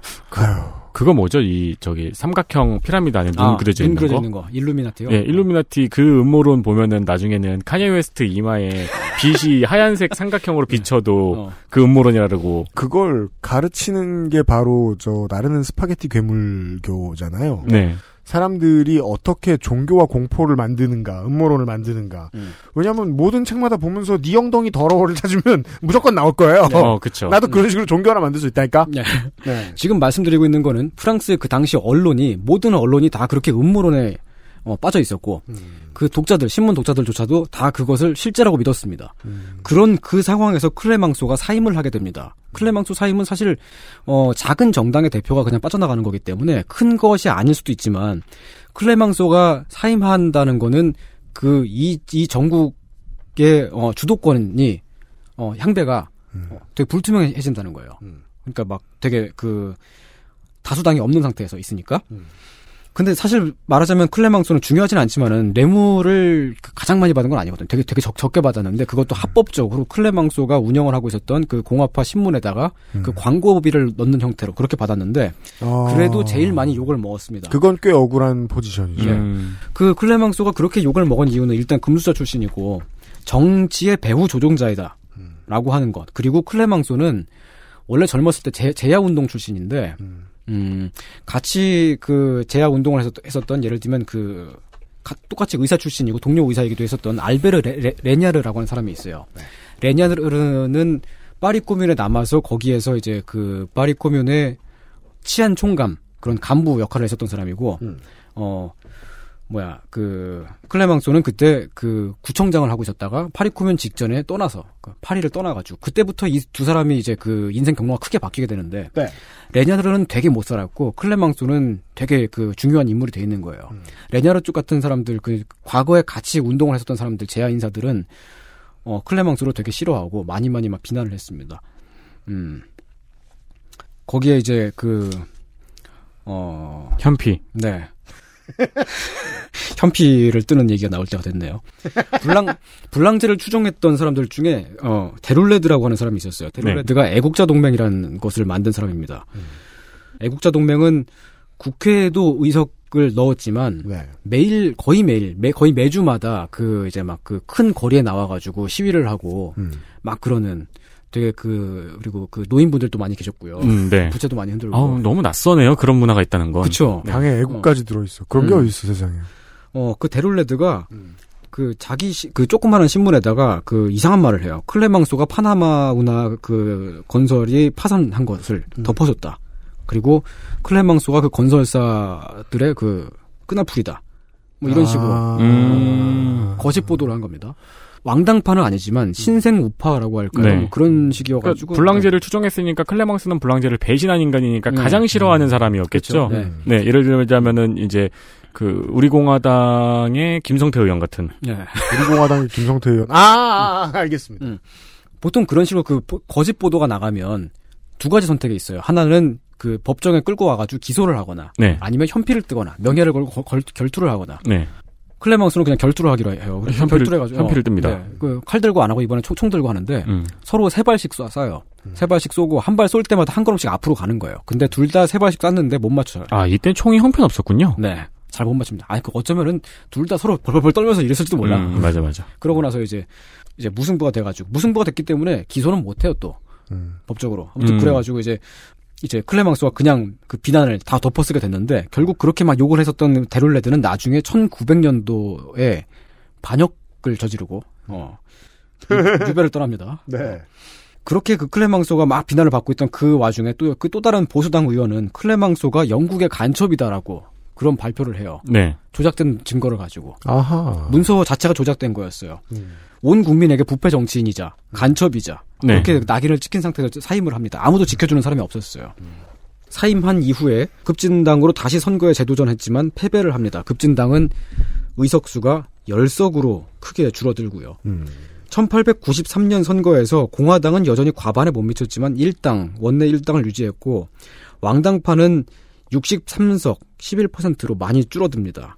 근데 정치 지형이 많이 변하죠. 일단 일단 그 양대 정파가 다 줄어들었으니 네. 다른 데가 생겼나 보네요. 한국으로 치자면 민주당, 새누리당이 같이 몰락한 거예요. 네. 그 상황에서 이제 불랑제주의 정당이 원내 진입을 하고요. 그리고 그보다 더한 에이엘피라고 하는 어, 알베 자유대중행동이라고 하는 극우 진영이 단체가 같이 또 진입을 합니다. 이때 네. 이때쯤 되면은 우파 극우파들이 자유, 대중, 행동 이 세 세 가지가 다 진보주의적인 언어잖아요. 음. 그런 단어들을 써요. 알베 같은 경우는 되게 카톨릭계의 가장 수구적인 목소리를 대변하는 조직이었는데 음. 할아버지들이 모여가지고 음. 집회도 많이 하고 한카총. 예, 우리로서는 되게 상상도 못할 그런 막장적인 막장 행태를 많이 보입니다. 그 뭘까요? 푸기총. 어, 네. 그 하나님 나한테 까불면 죽어 빼고 다 있어요. 모든 정부 정책에 다 반대를 했고요. 음. 어, 그 정부가 사회 불평등을 시정하기 위해서 장애인 시설을 짓자, 노인 복지 시설을 만들자 그런 것을 할 때마다 음. 왜 공적 자금으로 그런 걸 만들어 드리냐면서 반대를 하고. 장애인 시설은 왜 짓냐, 음. 노인 시설은 왜 짓냐. 음. 왜 어, 근데 저도 올리냐. 지금 생각해봐도 음. 모든 정책에 일일이 다 반대하면 네. 정당 생기겠는데요? 네, 그러니까 네. 돈 좀 들어오겠는데요? 네. 근데 이 정당이 사회주의당보다 의석을 더 많이 가져갔습니다. 음. 그리고 왕당파 출신 정, 전, 어, 정치인들이 다른 여러 정당, 다른 신생 정당들로 흩어져 들어갔기 때문에 음. 왕당파 그, 그 보수 본당은 좀 줄어들었다고 하더라도 네. 결과적으로 보면은 되게 위험한 상황이 된 거죠. 그리고 무엇보다도 공화파 자체가 음. 이미 기성 질서의 상징처럼 돼버린 상황입니다. 왜냐하면 왕당파가 없었거든요. 네. 그리고 클레망소는 본인도 낙선을 해요. 낙선하고 음. 그리고 급진공화당도 가장 원내에서 가장 작은 소수정 정당으로 몰락을 합니다. 음. 천팔백구십삼 년도에 프랑스와 러시아가 동맹을 맺어요. 네. 음, 이렇게 지금 그 혼란한 와중에 말이죠. 음. 공화당 내 온, 온건파와 우익들 구구가 합작을 해서 러시아와의 동맹을 추진하는데 동맹을 찬성하는 그 동맹을 지지 어, 이렇게 그 주도했던 이유는 단 한 가지예요. 러시아는 독일의 동쪽에 있죠. 그렇죠. 그리고 그때는 폴란드라든지 뭐 그런 그 지금 현재 독일하고 러시아 사이에 있는 여러 나라들이 있는데 네. 그 나라들이 없었어요. 독일하고 그렇죠. 러시아가 나눠 가졌기 때문에 네. 네. 국경을 맞대고 있으니까 쟤네하고 우리가 동맹을 맺으면 독일하고의 관계에서 우리가 우위를 점할 어, 수 있죠. 전략적으로 그렇게 네. 할 수 있을 것이다. 근데 반대도 많았습니다. 왜냐하면 러시아는 프랑스랑 체제가 너무 많이 달라요. 사고방식도 네. 너무 많이 다른 나라고. 러시아는 역사가 너무 늦게 시작된 곳이죠. 네. 위치상. 음. 황실은 부유하지만 사회체제 자체가 여전히 되게 많이 봉건적이고 네. 인구는 많지만 환경이 낙후가 되어 있습니다. 음. 여러 민족들이 살고 있었고 음. 심지어 유목 생활을 하는 여러 부족들도 있었고 각자 관습대로 그냥 살면서 제국에 종속된 형태로. 음. 맞아요. 어. 그래서 이제 러시아가 얼만큼 그 유럽 사람들이 바, 봤을 때 그 당시 서유럽 사람들이 봤을 때 러시아가 어, 낙후가 되어 있느냐라고 하는 그 어떤 하나의 그 상징 중에 하나가 러시아는 천팔백육십일 년까지 농노제도를 유지하고 있었어요. 네. 평민이 아닙니다. 음. 그 자기가 살고 있는 영지를 떠날 수 없는. 그 프랑스에서 보기엔 너무 옛날이에요. 네. 거기다가 그 러시아가 이제 그 크림 전쟁을 겪고 나서 아 우리나라도 좀 서유럽처럼 근대적인 나라를 만들어야겠다 해서 개혁을 하는데 음. 천팔백육십사 년도에 사법 개혁을 해가지고. 네. 법원을 만들어요. 그죠. 법이 없, 그러니까 그럼 그 법이 없다 그러면 안 되고 어. 글로 써 있는 법이 없었어요. 관습법은 있었어요. 성문법이 없었어요. 음. 그러니까 그냥 영주가 이래라 하면은 네. 그냥 음. 네가 잘못했어 하면 그 사람이 그냥 잘못인 거야. 애기를 반으로 잘라라, 음. 잘라고 음. 그런 소식들이 프랑스에 들어갔을 때 음. 프랑스는 어, 야 우리는 로마 시대부터 성문법 체계였는데 이거 갑자기 놀라는 거죠. 그러니까 이제 프랑스와 러시아의 그 동맹을 맺기 위해서는 러시아를 되게 많이 근대화 시켜줘야 되는데 거기에 프랑스의 자본이 되게 많이 들어가요. 어... 돈이 많이 들어가요. 네. 실제로도 보면은 프랑스가 그때 러시아로 되게 많은 사람들을 보내고 돈도 많이 보내고 그래서 뭐 발레라든지 그런 사소한 것까지 문화적인 것까지 해갖고 음... 되게 많은 영향을 받게 되죠. 근데 그러한 불러 동맹은 오히려 독일을 자극을 했고 전쟁 위기가 고조가 됩니다. 그때의 전쟁 위기를 쉽게 설명하자면 북한이 미사일을 쏘고 막 그러는 거예요. 계속해서 위협을 하고 그런 상황이 네. 되는 거예요. 독일이 네. 느끼기에. 프랑스도 음. 마찬가지로 독일도 또, 또 역시, 역시 막 국경 근처로 막 군대를 들고서 행진하고 그러니까. 음. 그 상황에서 프랑스와 독일 두 나라 모두 상대방의 군사 정보와 어, 신형 무기 현황을 알아내기 위해서 스파이를 마구마구 보냅니다. 이때 신형 무기랄 게 뭐가 있었을까요? 어, 그때 여러 가지 있었죠. 일단 총도 많이 개량이 돼가지고 사거리가 많이 달라지고. 아, 그래요? 기관총은 네. 없었죠? 기관총은 아직 안 나왔습니다. 대포도 이제 그 더 경량화되고. 지금 물어보면 손이상이 답할 수 있어요? 아, 그러게. 아, 지금 이게 중요한 얘기 아니잖아, 지금. 그 열심히 답한다 또. 네. 혼날까봐. 예. 네. 아무튼, 그런 때에 큰 사건이 터집니다. 음. 드레퓌스 사건이라고 하죠. 그렇습니다. 네. 천팔백구십사 년도 드레퓌스 대위가 독일 대사관의 군사 기밀을 혀, 유출한 혐의로 재판에 넘겨져서 종신형을 선고받습니다. 음. 군 장교집에 있었던 어떤 명세서하고 그리고 그 문건들 여러 문건들이 갑자기 분실이 돼요. 음. 별 사실은 뭐 그다지 큰 내용은 없는 것으로 판단이 됐었습니다만은 암호문일 수는 있었죠. 네, 그렇죠. 군부가 드레퓌스를 의심해서 체포 명령을 내립니다. 드레퓌스는 자기가 무슨 혐의를 받는지도 모른 채 끌려가고 그렇습니다. 그때까지 아무런 유죄 증거는 없었습니다. 음. 체포 이후에 집을 압수수색하고 평소 행적을 추, 추적하고 등등등 했는데 음. 증거가 하나 나와요. 네. 뭔가 그 독일 대사관 쪽으로 보내진 것으로 추정되는 어떤 문건의 필적이 드레피스의 필적과 같다라고 하는 것을 필적 전문가가 아니라 범죄자 사진 전문가 먹어샷 찍는 사람 있잖아요. 네. 그 먹어샷 찍는, 찍는 사람이 그렇게 감정을 때립니다. 음. 그리고 파나마 스캔들을 폭로해서 되게 많이 그 빵 터졌었던 음. 빵 어, 그런 라 리브르 파홀 어, 음. 에두아르 드루몽이 이끌고 있는 그 신문이 이 사건도 단독 보도를 내립니다. 아이고. 군 당국이 지금 매우 중대한 반역자를 체포했다는 소식이 있다. 근데 음. 그것을 왜 발표하지 않느냐? 빨리 해명을 하라. 아. 그리고 국, 국방부는 대변인을 통해서 임시 체포는 사실이다. 근데 아직 확실하지는 않고 수사 중이다. 조만간 결론이 나올 것이다 라고 발표를 합니다. 음. 이 발표 이후에 언론들이 갑자기 군부가 그 커다란 반역 스캔들을 숨기고 있는 것처럼 은폐하고 있는 것처럼 말하기 시작해요. 언론은 하던 가락대로 했군요. 전혀 확인되지 않은 소문들이 언론을 장식을 합니다. 네.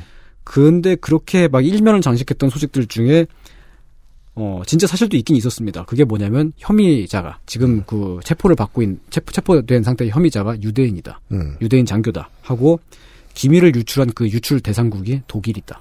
아, 이것은 그냥 그 음. 프랑스 대중이 예. 신문에서 읽기를 원하는 모든 것을 다 꺼내줬군요.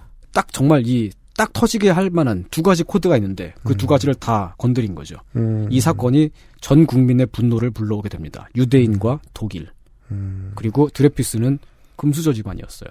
어...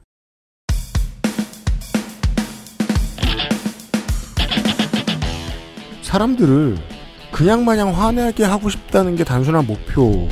물론 그 목표를 가지고 매번 그 신문의 표제를 잡고 하는 어, 한국 우리나라 보수 언론들의 고충도 있겠죠. 이루 말할 수 없겠죠. 예. 아 이번에 완전히 다 섞을 거야. 뒤집어질 거야. 쿠데타라면 어떡해. 이러면서 내보냈는데 거짓말하지 말라고. 사람들이 아무도 안 섞어요. 울고 싶죠. 야, 겸허하게 독자들의 뜻을 받아들이고 네. 더 X 같은 걸 만들어야지. 근데 애쓸 거 아니야. 예를 들어 야당, 어, 북한 고위 간부 출신 인사 총선의 공천. 그러면 막 몇몇 어른들이 막 민주당 이놈의 새끼들 이러면서 지금 네. 근데 막 태용호 씨는 자기 지역구에 나왔고 반갑게 악수하고. 아, 유태, 유대인과 독일이라는 두 단어만 딱 흘렸구나. 네. 그게 본인들을 위한 선택이었구나. 이때 그리고 이 사건 자체를 조작했던 증거도 좀 나오지 않았었나요? 그 매우, 이야기를 아, 네. 네. 네. 내일 이 시간에 정리하도록 하겠습니다. 네, 알겠습니다. 네. 선생의 가르침이 오늘 길어지고 있습니다, 이번 주. 아, 내일 다시 돌아오겠습니다. 유승균 피디하고 윤세민 에디터였습니다. 네, 손이상이었습니다. 네. 내일 뵙겠습니다. 엑스에스에프엠입니다. I, D, W, K